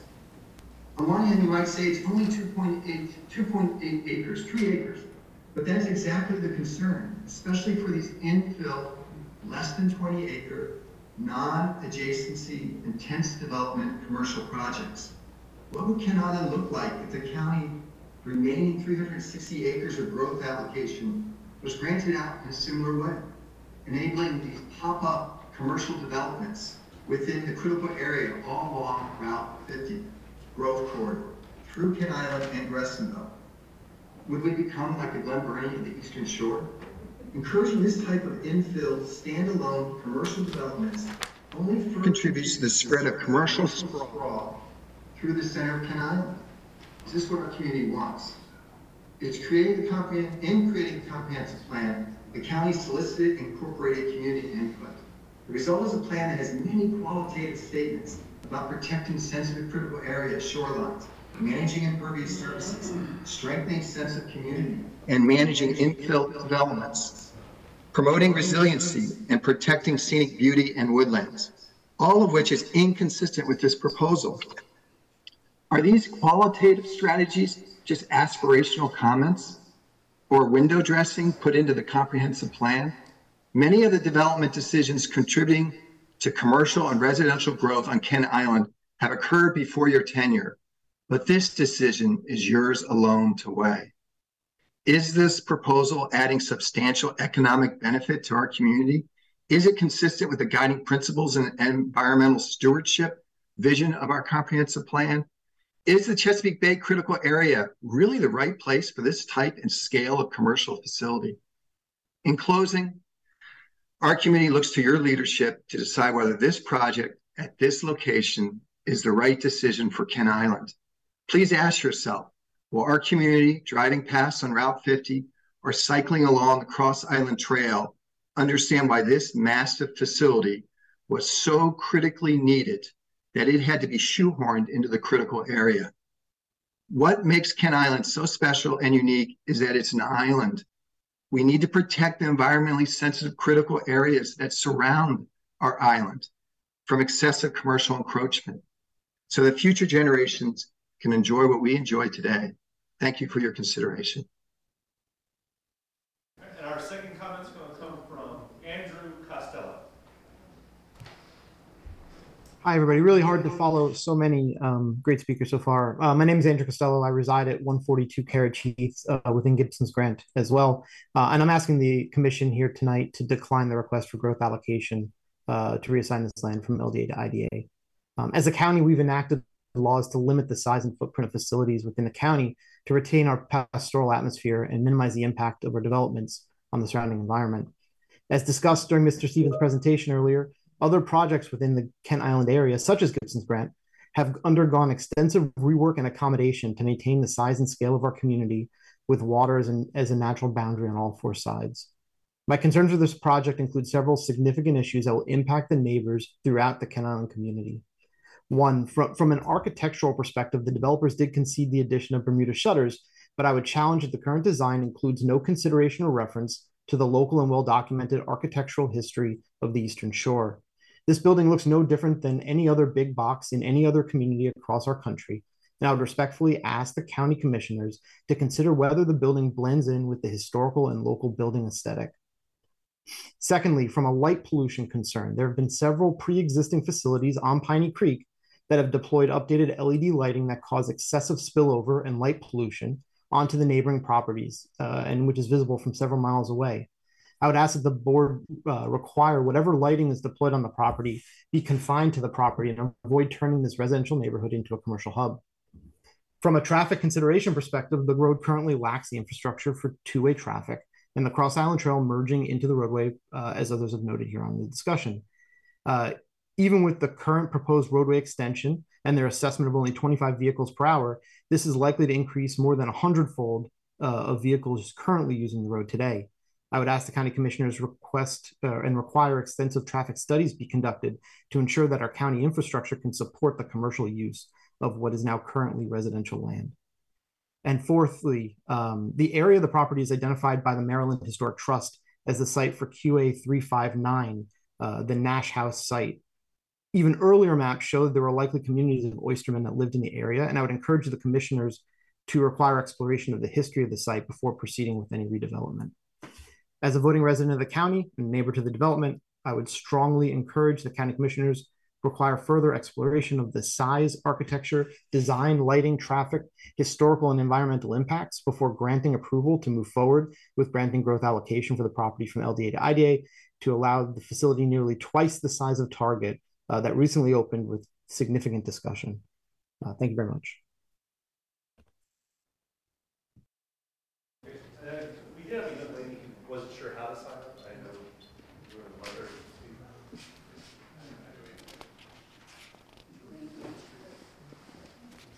I just missed the sign-in sheet. You want me to sign it? Yeah. Thank you.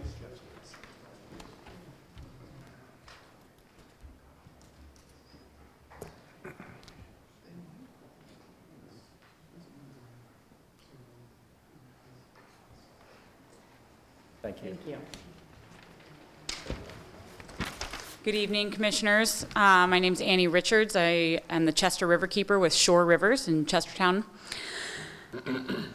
Today, I'm uh, requesting that the Commissioners deny this petition for growth allocation and leave Kent Island's critical area intact. Shore Rivers actually recommends that intense development areas granted through growth allocation and critical areas should be reserved for government and emergency services only. Um, This is because this critical area is an imperative buffer for improving water quality, for absorbing flooding from the floodplain, which protects communities that live near the water, but also it filters and nutrients and pollutants that head from our communities and from our land and our watershed into the river. This parcel, located within the critical area, contains marshland, woodland habitat, and other sensitive areas that Queen Anne's County seeks to protect per its comprehensive plan. The impervious surface of a 156,000 square foot building will impact the surrounding sensitive areas, which absorb, filter, and treat stormwater runoff before it enters local waterways. According to stack documents provided by county staff last summer, this plan fails to avoid sensitive areas and requires special authorizations to encroach on them. The proposed development includes encroachments that eliminate woodland habitat, transitional habitats, and encroach on the natural floodplain. These transitional habitats are critical for protecting water quality in the Chester River and serve as a buffer for neighboring communities from flooding and other impacts from climate change.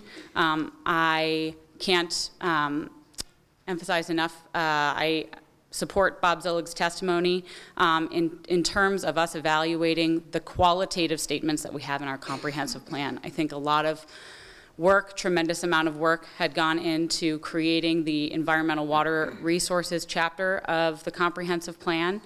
Um, and I often find myself here in this position advocating uh, against development product, projects that don't seem to uphold the values that we've placed in our comprehensive plan under the environmental chapter. Um, so uh, I would also add that um, partnering environmental organization QACA uh, supports this position. Um, and with that, thank you for your consideration.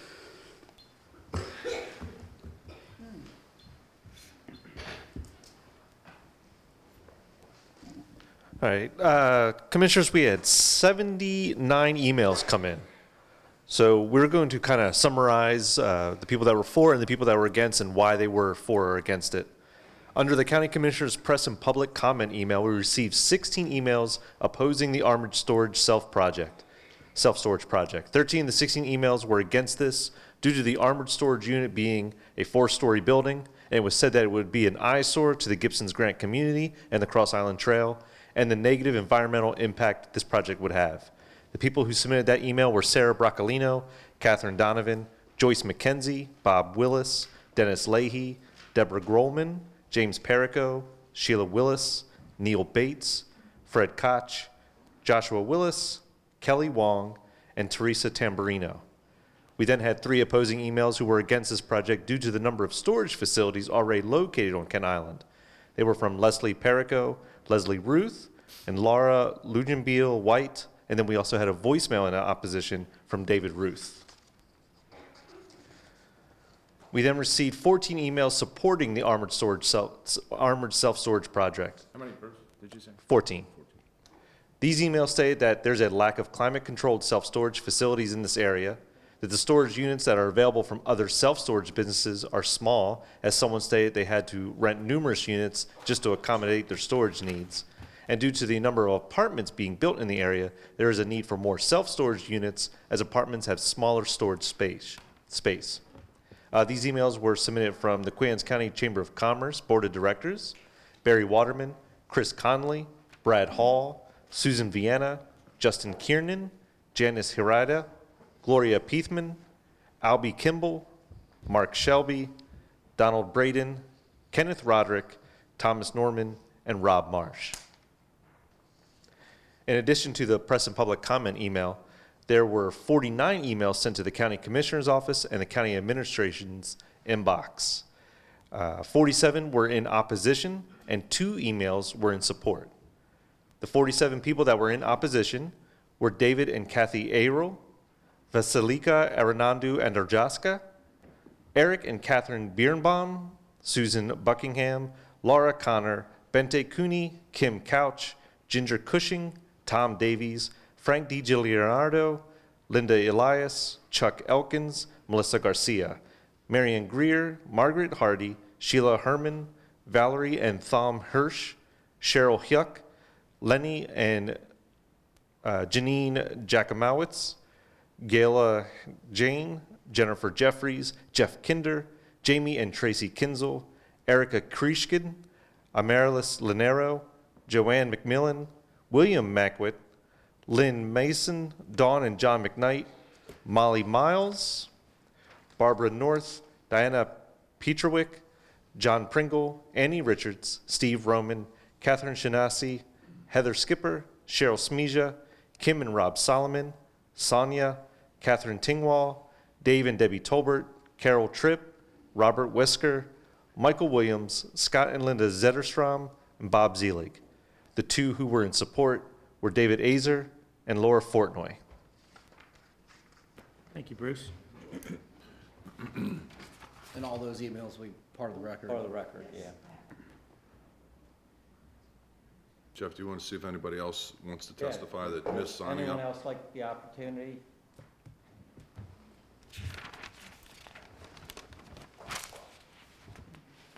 We could come on, come on Oh, up yeah. and sign the record. sorry, So- get you to sign in. There you go.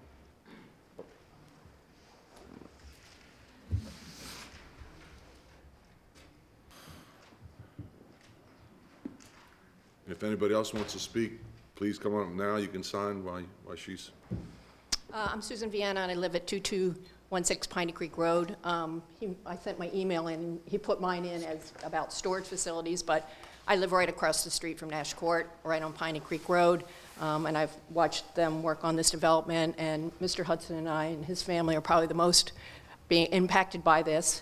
And um, I think this is probably the best use of this storage, this area right there. It's going to be not noise, not a lot of impact, not a lot of traffic.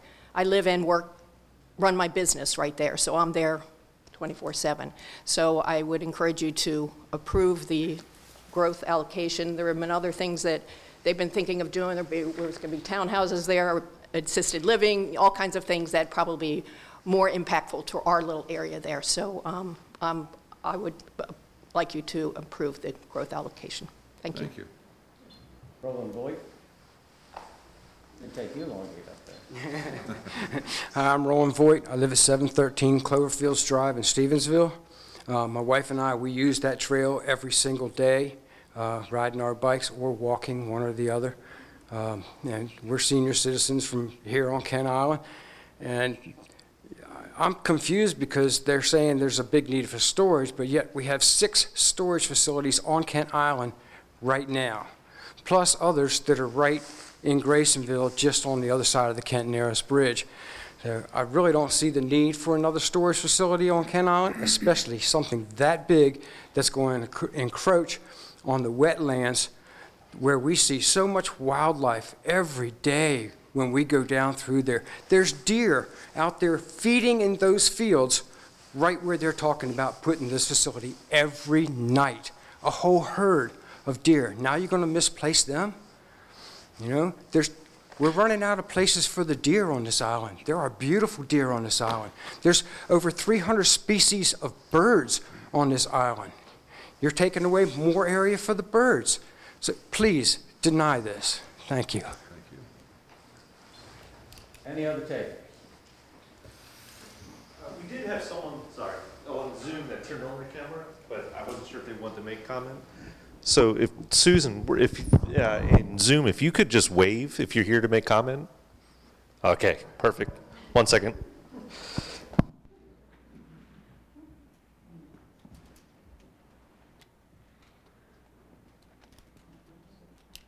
Hi, I'm Susan Buckingham. I live in Chester, Maryland. Um, I'm very familiar with the area that would be impacted here as it's on the Cross Island Trail, as everyone has said, uh, a heavily used recreational facility that uh, amenity that we have here on Kent Island.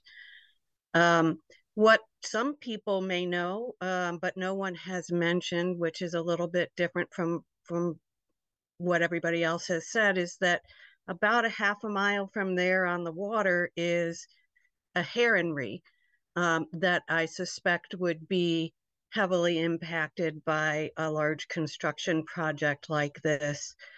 Um, and I think it's close enough that it would definitely disturb the heronry there um, on the point of land, sort of opposite Gibson's Grant there. Um, and so I wrote a, an email and am just reiterating now that I ask you to uh, deny this change in zoning. Thanks. Anyone else? All right, Mr. Stevens, you asked for an opportunity to close or address issues that came up. I- And I, I would relinquish that opportunity to let Mr. Schultz speak. He's the one who is one of the owners, and, uh, and so I'll relinquish that if Mr. Schultz will come up and address you all. Mr. Schultz, in all fairness, please keep it to three minutes. If that's possible. Oh.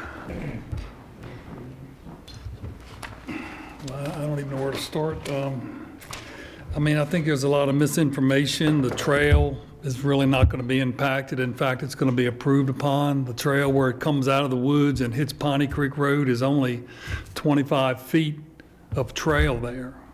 And we're going to widen that road, we'll restripe the trail, we'll make it safe there, and whatever capacity is needed when we go through our site plan with the county.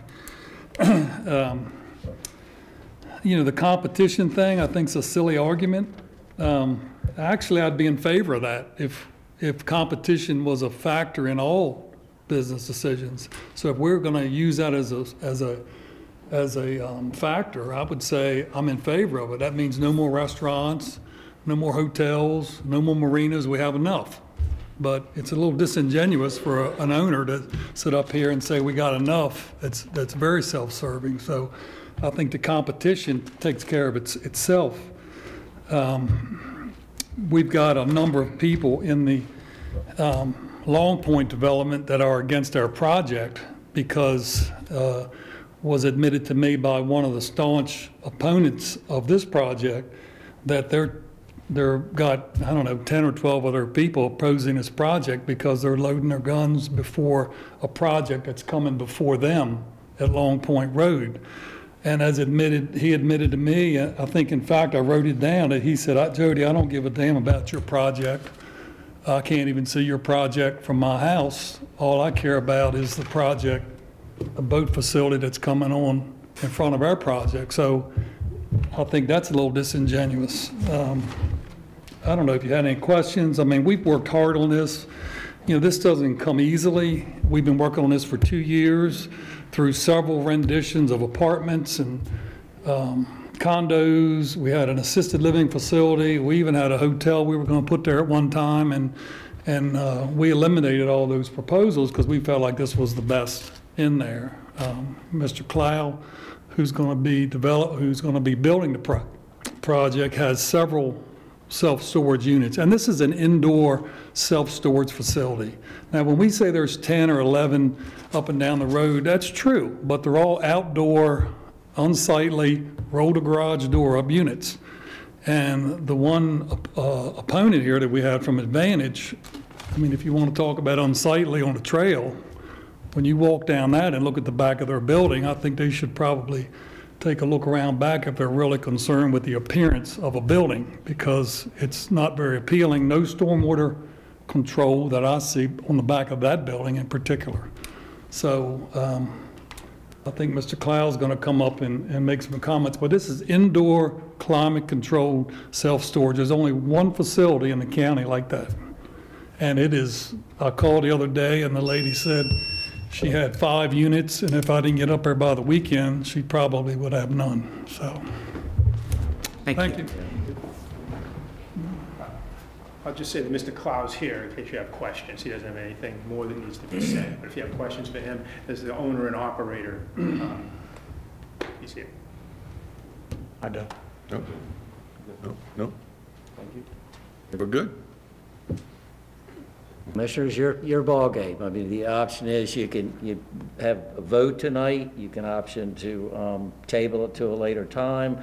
I would suggest if you table it, that you either close the hearing tonight or pick a time when, you know, you're not going to take additional evidence, so we know when we're done.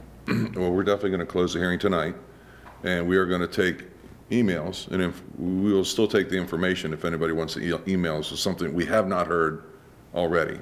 And I think we've covered, you know, the bases on this, and we're going to hold this for two weeks, and we'll vote at our next meeting. Great. Thank you, Commissioner. Thank you very much. Thank you. Thank you for coming out. It's actually three weeks, right? Yeah. Yeah. Yeah. Technically, it's three weeks. Joe. Yeah. Three weeks. Mr. Keith. Hey, Joe. Joe, was this a part of your packet? This is a packet. Yes. Sitting on the table. Yes. Joe needs to tell us. Thanks for the time. Thank you very much. I appreciate the indulgence. Thank you. That's just an outline of what's there. So you have, I'll give that back, I'll take that. We got letters. Um, just these action items, like three of them. We're still got to have a meeting, so if you could take it to the hallway, please. Thank you.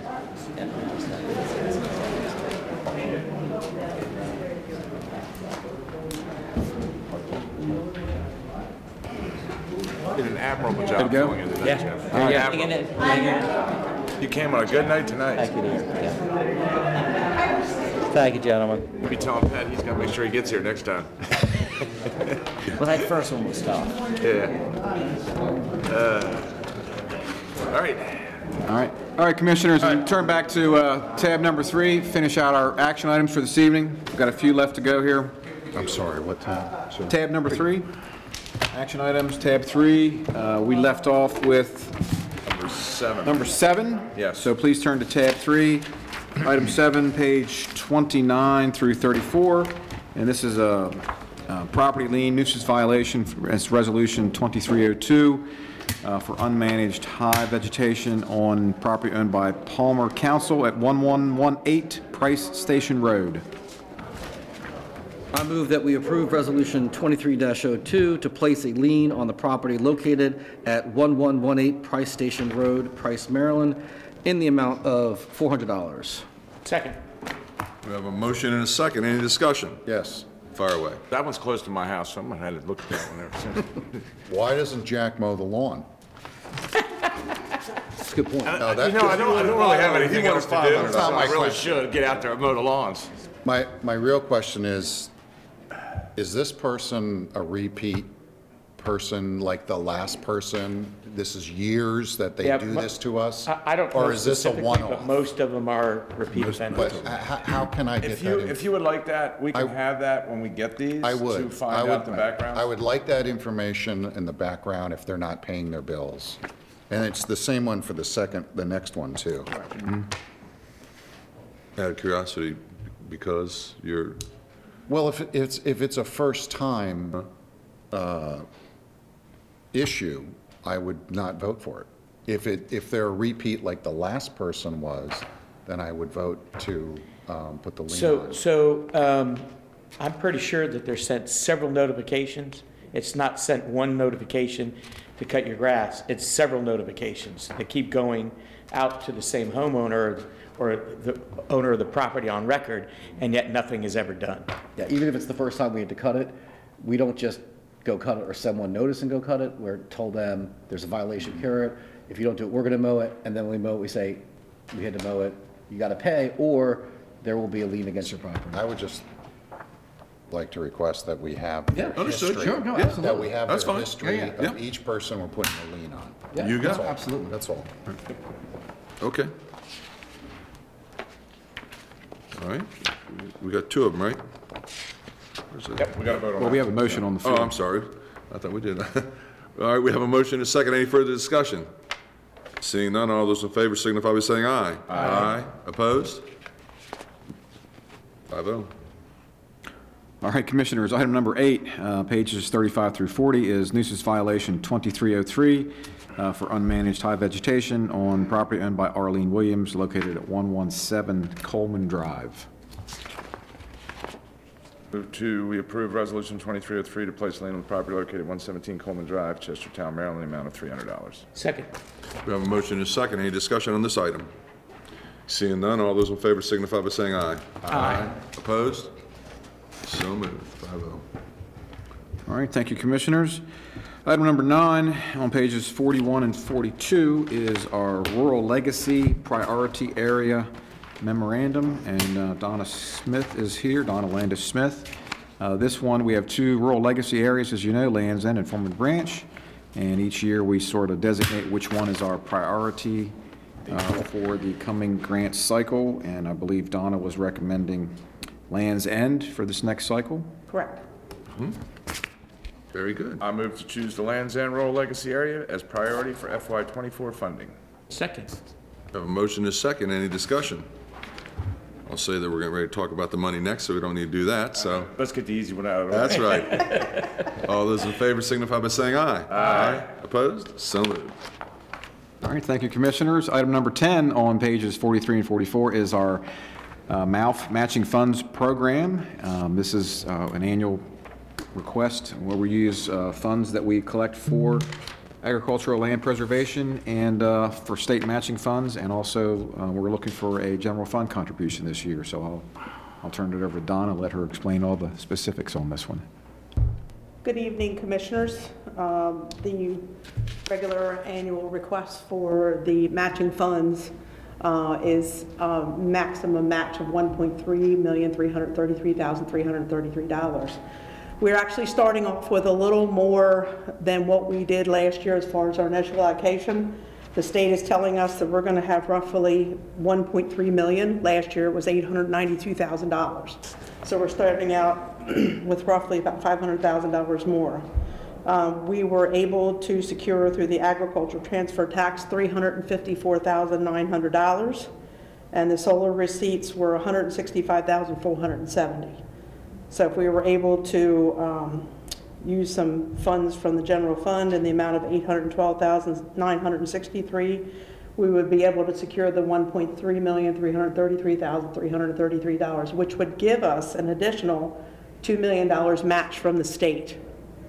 So we would start out at 4.6 million plus, which is great. And just by my rough calculations, that would get us eight out of the 13 farms we submitted in the first round. Really? Nice. Yes. All right.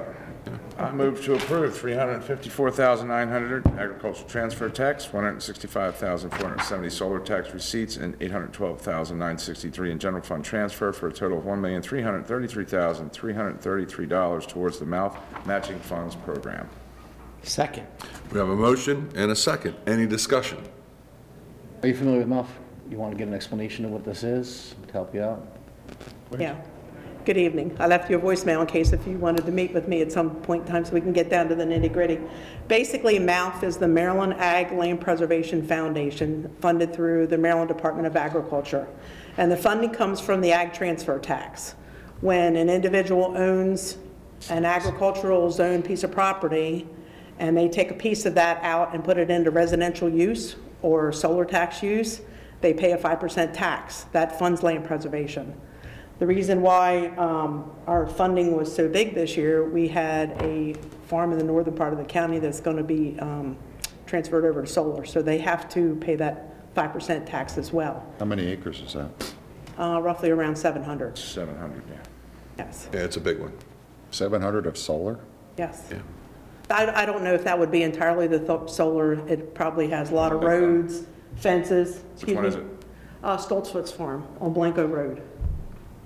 So it would have, of course, the, uh, the substation, that would be part of it, the roads, Is that Mark or Jonathan? John. Correct. Yes. And he sold the entire farm to the solar company. Oh. So he's not doing a lease for the And 30 then year. they're going to sell it to Amazon. Whatever, and, na- well, no, I think it's slotted specifically for solar. So they would sell it to probably a power company, whether it be Dominion Electric or Washington Electric or Delmarva Power. I don't know. That would be entirely up to the solar company. So that's how we derive our ag transfer tax.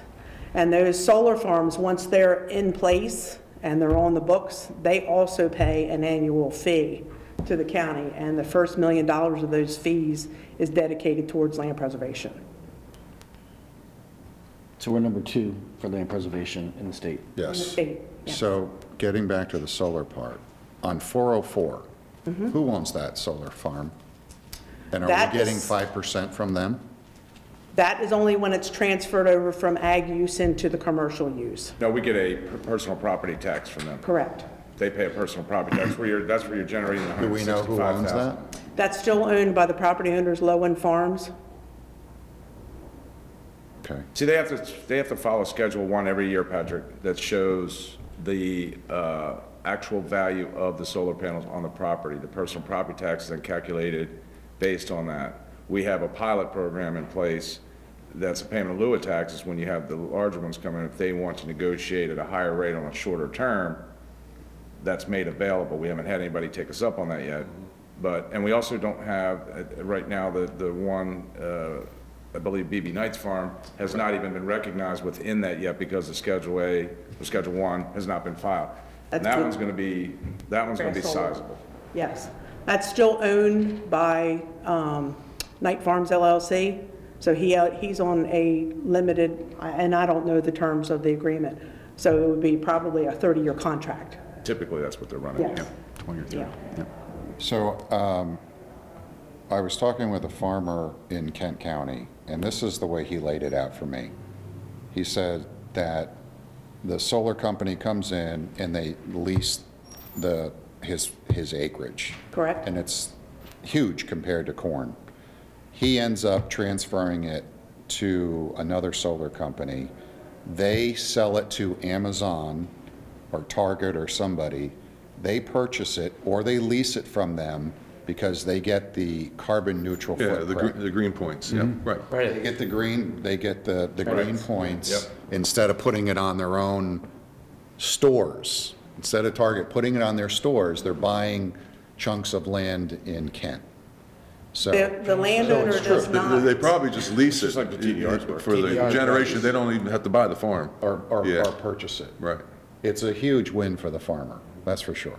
Yeah, and the farmer But it- doesn't actually do the negotiations. It's the solar company that does that. Right.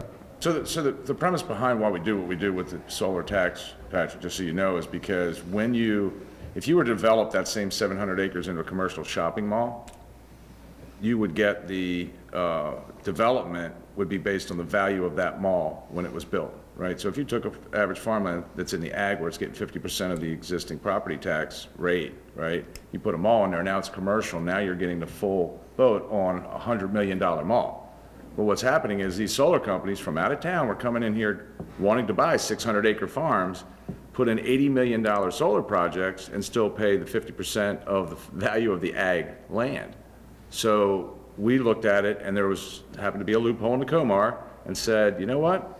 This is just like building a shopping mall because you're taking our arable farmland, which is grade one soil, which is very Good soil. valuable, and you want to put this here for 30 years. So you need to pay the fare to put it here for 30 years, and the idea was put it right back into preservation elsewhere, because you cannot develop solar on preserved land. And you got to remember that. So anything that gets preserved cannot have solar. Uh, I get it, but they're also not going to build a mall in Church Hill, Right.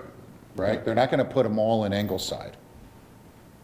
Keep in mind, these are conditional uses. It's not an automatic in Right. because you own a farm that you can put commercial solar. Oh, yeah, we, we put You have to for go that. through the whole Yeah, wh- wh- Whether or process. not they go to solar, that's not what Donna does, but what she does is she collects the money when they do do that, and then we, we use Correct. that to leverage money from the state to make sure more land is preserved, so there's less land available that can be converted. She's to actually solar protecting us from more solar, is what she's doing. She is, she is. In a roundabout So- way. so So Donna- The more we preserve, the more can't be solar here. So Donna, share, share with Patrick um, where we rank uh, with the other counties in the state of Maryland as far as land preservation. We are ranked number two in the state. We are behind Carroll County by roughly around 12,000 acres. We have over 115 farms on a waiting list to be funded, which is about roughly around 25,000 acres just through the MALF program. The Rural Legacy Program that you just approved, the um, priority area, there's two areas within the county. Those are almost 35,000 acres, and I just did the grants today that will be turned in uh, the 1st of February. And I have 23 properties on those lists waiting to get funded as well. This past year, we were um, awarded $1.3 million from the Department of Natural Resources for rural legacy, and that has zero county dollars in it. So go over just briefly with Patrick as well, how the farms qualify and how they, how they establish their, Sure. their rank or where they sit in that list of priority. So when I initially meet with a landowner, they come in and they say, hey, we'd like to put our farm into land preservation. The first part of the criteria is you have to own at least 50 acres. If you own less than 50 acres, you have to be directly adjacent next to a preserved farm that's already in land preservation. Then we do a soil evaluation, so we look at the property and it's tillable land, which they farm, and woodland both. And we, I lay a soils map over there and figure out what, which tillable land and woodland is classified as class one, class two, and class three soils. And the woodland is group one and group two soils. They're your prime agricultural soils for food and fiber production. So then we look at adjacency to other lands that are in land preservation. If it's a generational farm, if you live on the farm, if the farm has a homestead, if it's on a scenic byway, if you have a nutrient management plan, if you have a soil and water conservation plan, if you've been a century farm designated, if you're a repeat applicant, so they're awarded points for all these attributes of the farm, but the greatest weight is the soil types. The state's mission, uh, mission statement says that we want to preserve the best prime agricultural soil for production of food and fiber for the citizens of Maryland. So we're not going to buy a piece of land or not preserve a piece of land that has swamp on it or has, you know, an area next to the water that's not tillable, that's not eligible. It's prime agricultural soils. And then after they, I go through that ranking process, I put them in with the rest of the list. So it's not first come, first serve. Some people have been on my list almost 20 years waiting for funding because they may have a little marginal soils, or they may not have a house there, or they may not have anybody next to them that's in preservation. We do have very large blocks of preservation. We have an area from Ingleside all the way down to Queen Anne, that's 6,000 acres of contiguous land that's preserved.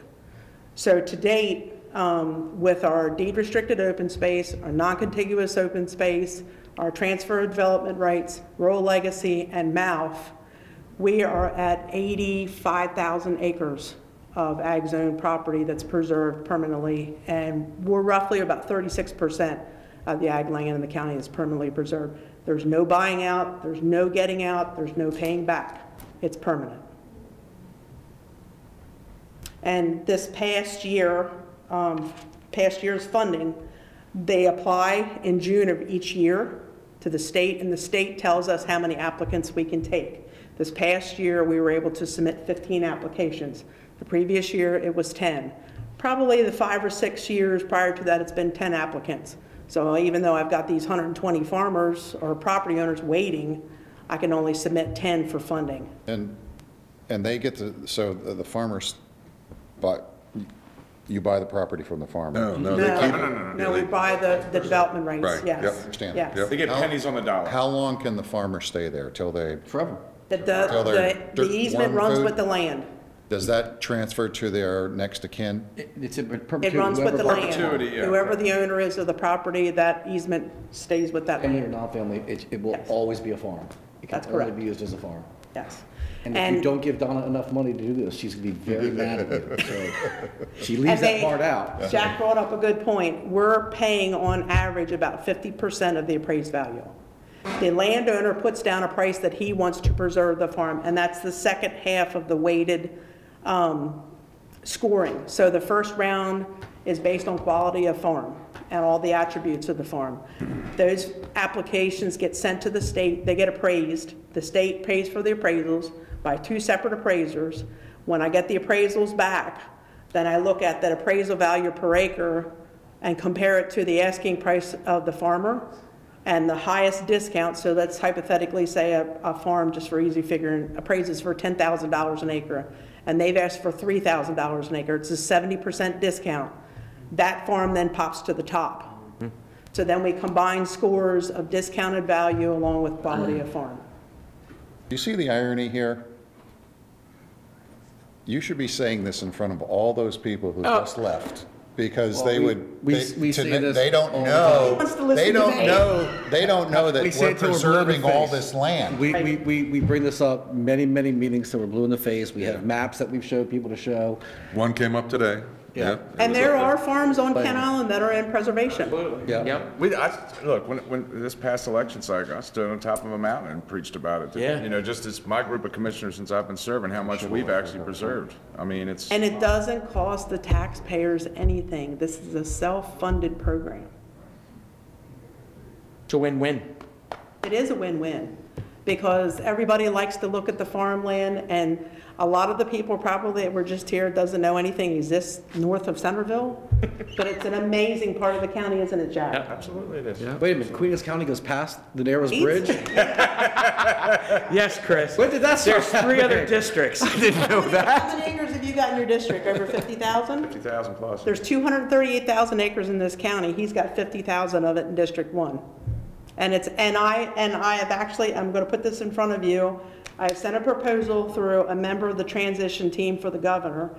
And I hope, I hope that he will be at the um, Taste of Maryland, the agricultural dinner, next Thursday night. And if he does, I'm going to corner him because I would love to get a tour for the new treasurer, the new comptroller, and the governor, and the lieutenant governor. And we're going to take a tour of these areas that are in preservation. And I want to show them where their money is going and where it's being spent. The last time we did that, we did it with Peter Franchot, Nancy Kopp, and Lieutenant Governor Steele, and they were amazed at Land's End that the houses that were not on these waterfront properties. So it, we need to showcase this. Right. I It's agree. very important. Yep. And what better way than to show our state higher-ups where their money is going and where it's being Pat- invested. Patrick, you, you haven't heard the best part. We get another bite at the apple. So explain to in the second round, which is where we really make out. So some counties don't participate because their land values are so high. Um, Anne Arundel County generally has maybe one application. Howard County does not participate. Montgomery County does not participate. Prince George's generally doesn't participate. Because there's no more land there. Well, the land values, the appraisal values are like eighteen to twenty-five thousand dollars an acre. Sure. Here, they're averaging seventy-eight hundred dollars an acre. So it doesn't really justify to preserve land there when you're only getting four or five thousand dollars an acre for preservation, when the land values are twenty thousand dollars. So when the, when the state gets the initial pot of money, this year it's seventy-two million dollars. That seventy-two million dollars gets cut in half. And when that gets cut in half, each 23 counties get equal distribution of that 36 million. Then the remaining 36 million goes towards the matching funds program and for certified counties. You have to meet certain criteria to be a certified county. 17 out of the 23 counties are certified. We are one of them because we meet that criteria. So we get even more of that money back. So when, after they make the initial allocation of funds, like I say, I'll probably get eight farms. Let's say we start out with the 4.6 million. My number one ranked farm, it takes 900,000. Then the next farm takes a million too. The next tar- farm takes 300,000, so we go all the way down until we run out of money. Now, there may be a little bit of money left over. Might be $100,000, might be 50,000. That gets sent back to the state. And those counties that do not participate, their initial allocation of $1.3 million gets sent back to the state. And then what? And that gets put into a pot of money. And then the state looks at every county as a whole, looking at their discounted values of asking price compared to appraisals. And because we are so low on our asking prices compared to appraisals, which is about 50%, we usually get more money. And this past year, we were able to get an additional $700,000 in second-round offers, so we got two additional farms. So last year's investment, we initially got, the county put in $1,333,334. Our first round money was $3,946,906, plus the extra 696,000 that we got. We ended up with $5,200,000 not, five million, two hundred thousand, nine hundred and six dollars. So every dollar that the county spent, we got three dollars and ninety cents in return. And we've done better than that, too. That wasn't our best times. year, no. Yeah. We had the one year where we got 6 million on the second round Yeah. because nobody, Yes, yeah. yes. Now, this coming year, it's looking very promising. You know, you just committed the one point three million, and there's a lot of counties that don't put in that kind of money. I feel very, very confident we'll break that six million dollar mark this year. I guess actually we have to do that now. For a second Commit that round? money. Well, for the Well, first round and the first and second second round. together. I got a yes. sidetrack. We haven't voted on that. Now we got to vote to give her the money. Yeah. So I, I feel. Kept her busy Have long somebody enough there now. Yeah. But there's, a there, there's, this program has a lot of fingers to it and a lot of different ways that you can get the funding. If we can keep the funding consistent and there, we have a great return on our money. Question, we, we, we talked about deputy directors, you know, because we, the transition of folks moving out. Um, Do you have, you're working with somebody already? No, actually, uh, my supervisor, Tony Ridgey, will be coming in front of you at your last February meeting. He's got the job descriptions written. Um, He's put in the request to- through Human Resources, and I believe he's talked to you, Todd. I know. He's talked to somebody. I don't know. I don't handle that. So um, he's putting in the request for that, and he will be meeting with you at the end of February. Because I need help right now. Because if I get $6 million, oh, Right. and I just got, a week. good I have problem to go have, out, though. I have to go out and inspect these farms too every year. And I average about 65 farms that I have to inspect every year, which means I have to put my feet on the ground. And it's Farms just, that are in easements or farms that, really? yes, we have 20 farms that have gotten federal funding. They have to be inspected every year. Hmm. The other farms that are just regular funding, it's every third year. Mm-hmm. Plus our rural legacy farms, which we have, I don't even know how many, they have to be checked every year also. Guess that's the price we pay for being second in the state when it comes to land preservation. That's right. And every one of those have to have a soil and water conservation plan, and they all have to have their nutrient management plan updated. It's a lot of work. Well, Jim will make a commitment that I we'll need get you some help. help. I need help, because I'm leaving in a few years. I'm done. You're not allowed to I'm leave done. until we're You know done what, with you don't have to say it like that. I'm done. I have been doing between my, my federal job, yeah, my federal job and this, I've been working 40 years. I'm tired. So I've been doing, But you're not retired. No, That's I not what I will heard. I heard you're retired. tired, Yes. not retired, yes, so. yes. That man in, sitting in the back, he's planning on traveling with me, so. Donna, thank you very much for all the amazing work we you vote? do. Call the vote, call the vote, Jim. Call the vote. You want to read the motion again, Jack? Just as in the, okay, yes, I moved all through, oh, no, that's the wrong one. Here we go. I moved to approve three hundred fifty-four thousand nine hundred agricultural transfer tax, hundred sixty-five thousand four seventy in solar tax receipts, eight hundred twelve thousand nine sixty-three general fund transfer for a total of one million three hundred thirty-three thousand three hundred and thirty-three dollars towards the MALF matching funds program. And we already had, yep. Second. We had the second, so all those in favor signify by saying aye. Aye. Opposed? So moved. Spend it wisely. If you have any questions for Kinda County, wisely. Nicole Beckett. There's nobody better. You know, you, Nicole's my, my partner in crime here. Oh, yeah. Donna, why don't you, Yes. why don't you buy the land at the armor, at the armored uh, s- self-storage? It's not ag zone Not a land. farm. It's not eligible, not ag land, Town sorry. center. We're not going down that rabbit hole. We purchased uh, with development rates on uh, ag farms. That's in a growth area. That's a different area. That's right. Good. All right, don't leave yet. So uh, item 11, Commissioners, uh, on page uh, 45 through 80 is a rural legacy deed of easement for the uh, Pappas Farm, 170.2 acre property within the Land's End Rural Legacy Area, and this is the uh, deed of conservation easement. I move that we approve and execute the rural legacy deed of easement for Gus Pappas. Second. Any discussion? Seeing none, all those in favor signify by saying aye. Aye. Opposed? So moved. That was zero county dollars in that Yeah. easement acquisition, and you will have the next 217 acre property at your next meeting. Very good. Okay? Very Thank good. you. Yeah, absolutely. And Patrick, the offer's still there. If you would like to learn more about land Thank you. preservation, I'd be more than happy to meet with you. Thank you. Thank you very much. Have a good Thank night. you. You too. You can be Donna's new helper. I don't work cheap. All right, Commissioners, we have a few desk items here to cover, and then we'll uh, be able to wrap up for th- this evening. Uh, First item is uh, Desk Item 1, and this is a renewed, refreshed letter to Governor Moore uh, outlining the county's top budget priorities and uh, and our requests for funding assistance in the governor's pending um, budget and any supplemental budgets that he may put forth in the coming weeks. And this is uh, identical to what we sent um, uh, Governor Hogan and also Governor-elect Moore with our. So you just need a motion to send a letter? I move to execute the letter to Governor Moore outlining the county's top priorities. Second. Motion is second. Any discussion? Seeing none, all those in favor signify by saying aye. Aye. Opposed? So moved. All right, thank you, Commissioners. Um, Oh, go ahead, I'm I'm sorry. sorry. Uh, Desk desk item three is uh, an environmental policies letter. Uh, This is a draft letter that we would also be sending to the Moore Transition Team regarding environmental programs and priorities that we have in our jurisdiction, our county. This was requested uh, from Jay Falstad, who is a member of the Moore Administration's Executive Policy Committee for Climate and the Environment. And we had a Zoom call with him um, uh, last month, and uh, so I think this is in line with what we had uh, prepared.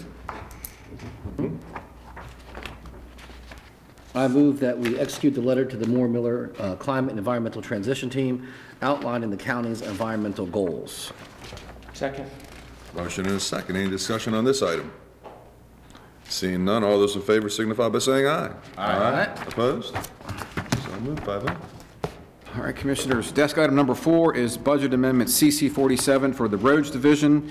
Um, This is, and uh, our Director of, uh, excuse me, it's a tab number, it's a desk item, um, so it should be on your desktop here. I can give you a copy here. Got it. I got it. This is the big, long budget amendment for the Roads Board. Cole Hepper here, our Director of Budget and Finance, is here to answer basically, questions. this- There's this storm tonight. So this just puts, so this basically just puts us We need to in make her life easy. compliance because we're, the roads board is technically a separate board. Well, it used to be, it was always a separate fund, and our auditors, I guess, finally figured out that we shouldn't have combined the roads board with the general fund. It used to be separate all, because of the highway user revenues coming in. When the highway user revenues went away, or at least ninety-five percent of them, we put it together with general fund, and auditors were saying, hey, you really shouldn't do that. It should be a separate fund. And this kind of reverses that action that we did And it moves about the 10 monies years out of ago. the general fund into, into a new fund that we're going to establish for roads operating. Um, Roads capital isn't affected at all. We kept, that's always been separate. So it moves the budget authority out of the general fund into this new fund that we're going to set up. Um, the highway user revenue that we receive, some inspection fees, and then all of the expenditures. And then we will have to also add a transfer into the new fund, kind of like we do with some of the other agencies, so that the fund is balanced, because there's not enough revenue to offset all of the It expenditures. hasn't all been recognized yet. Right. Makes sense. And then going into the next budget cycle, um, we will have a separate roads fund that will be included in the budget. So we'll have to pull all of that out of the general fund. And I will have another budget amendment for FY '23. We just wanted to get this one in tonight because we just got this comment last week, but we're trying to close out '22. So the timing was critical that we go ahead and get this budget amendment in so we can close out '22. So sometime in the next few weeks, I'll have another amendment for '23. And then in '24, we'll get it straight with the budget as a separate fund. Uh-huh. Okay, now that makes sense. Okay. all right, so I make a motion to approve Budget Amendment CC-47. Second. Got a motion and a second. Any discussion? Everybody understands? Very well. All those in favor signify by saying aye. Aye. Opposed? Bada bing. Good job, kiddo. Great, thank you. And you waited this whole time for all that. But you can't say it wasn't a learning experience, right? I figured there might be a question, so I was like, I'll stick around just in case. Oh, there's questions. Thank you, Nicole. All right, thank you very much. All right, Commissioners, uh, we had two discussion items. Uh, The first one was a request from our friends in Worcester County. They are seeking support uh, for enabling legislation in Annapolis that would um, grant Eastern Shore Code Home Rule counties the authority to increase hotel room tax from 5 to a maximum of 6%. And again, this is enabling legislation. Keyword. Enabling. Make a motion to write the letter of support. Second? Got a motion and a second. Any discussion? Again, enabling for the But for the people at folks home. back home, what does that That gives the autonomy to the county to make that decision, not the state. Correct. Very well. All those in favor signify by saying aye. Aye. Aye. Opposed? Abstained? So moved, five oh. No one abstained, did they? No? Okay. He just said that. I just wanted to throw He's it getting, out there. he's getting right. tired. I want to make sure you're still awake over there. Okay. All right, thank you, Commissioners. And our last, our last item is, uh, we received an email um, concerning the the LEOPS program for our EMT and EMT1 positions. Currently, um, that program only applies to EMT2 status and above and paramedics. And uh, there is a, there is a request out there or a, a, a group that are going to put forth legislation in the General Assembly to allow that uh, law to be changed at the state level so that the LEOPS program could be applied to EMT one and EMT positions across the state. Um, We have um, the ability to promote our EMTs up to the EM2 level, which makes them eligible for LEOPS currently, uh, provided they get that training. So this is a state law that would allow that to be pushed down to a lower EMT uh, job classification. So if you need more information about that, I haven't seen the bill or anything on this one yet. so I don't think it's been dropped yet. I I- I haven't seen it, so. uh, We'll get more after, from, probably MACo will have a discussion on it. with Not us. this week, but probably next week. Yeah. Yeah, they're figuring a lot of bills when you drop them. We haven't got all that hashed out yet. We only had 18 last night. It was pretty low. Yeah. Really? Yeah. But they said. Get ready, the wave is before the coming. storm. Yeah. Next week. Enjoy the lull, it's Yeah. coming. Wow. Next week, not so much. Yeah. So we'll see. Okay, Very good. all right, Round table? that's it. Ain't nobody here for press and public. Well, Beth, be on the, play the other side. Come on up and say something. All right. All right, we- we- let's go in reverse. Number four. Number four, um, I'm sure uh, you guys who uh, spoke, who uh, served with uh, Commissioner Olds might say something, but uh, send out condolences to uh, the family of uh, Commissioner Olds, who served uh, as a county commissioner from my district, uh, just, uh, Commissioner Olds and Commissioner Anderson, and then, and then myself. Um, we all know how much work it takes to, to be uh, a county commissioner, and um, it's a lot more than just sitting at these meetings, a lot we do. So uh, thank him for his service to the county, as well as his service to the United Communities um, Fire Department.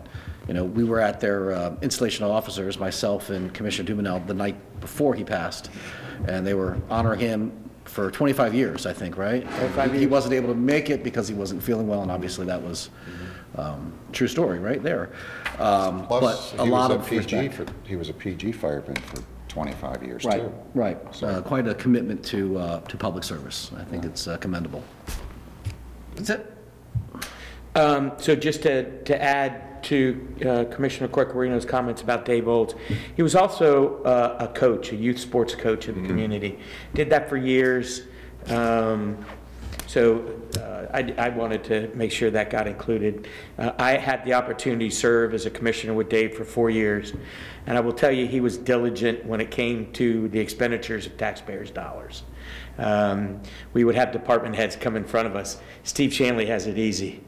Dave Holmes was here. Let me tell you something. He was brutal when it came to spending the taxpayers' dollars. So, you know, certainly, if you knew you were coming in front of the board back in 2011 to 14, and Margie can attest to that, he was pretty tough on those department heads, and you had to really justify the expenditure. Um, Again, just to reiterate, uh, we also did a proclamation for Ron Sarnecki, who uh, was recognized, um, and I want to thank staff, Margie and, and Scott Haas, who helped contribute to it, um, Billy Faust, uh, to this proclamation that we had an opportunity to read to Ron Sarnecki and, and present him with some other gifts that, that uh, Margie provided for us. But the man, the history and the commitment that the guy uh, committed to the fire service over the years was amazing. Um, At one point, he was uh, not just a battalion chief, but he was the chief. Um, He served and traveled um, to support the um, Fallen Firefighters Foundation and the fundraising efforts to make sure that that foundation takes care of families and uh, whose, whose family members have, have died in, in the line of service. So um, and that, that's always a great experience to be able to attend these things, and I will reiterate, and you'll hear from me again, these are volunteer fire companies, and if we had to go to a paid service, folks, uh, it, it's a very, very expensive process. Um, no doubt there would have to be uh, a tax increase in order to accommodate that. So when these volunteer firehouses are having fundraising events, whether they're having a spaghetti dinner or an oyster dinner, selling Christmas trees or whatever they're doing, uh, try to find it um, a, a way to participate and help them out. That's all I have. Very well. Patrick? So I piggyback on what you gents are talking about. I went to uh, Sudlersville, Churchill the week before in Sudlersville, and I'm just kind of amazed at how many calls these folks are doing. They're in the hundreds in these small communities. And like Queenstown and Kent Island, half of them are motor vehicle accidents on, uh, on the main highways. And their dedication is incredible. Uh, I, I, I didn't know anybody there, uh, really. I, I, I met uh, President uh, Chad and, and Chief Kirk, Kurt, excuse me, and I sat at a table with folks I didn't know. And we're, we're, we're kind of lollygagging, and this one guy, he's also a paramedic in Cecil County, and he walked in on a homicide or, excuse me, not a homicide, but a suicide, where the woman took her own life with a, with a gun.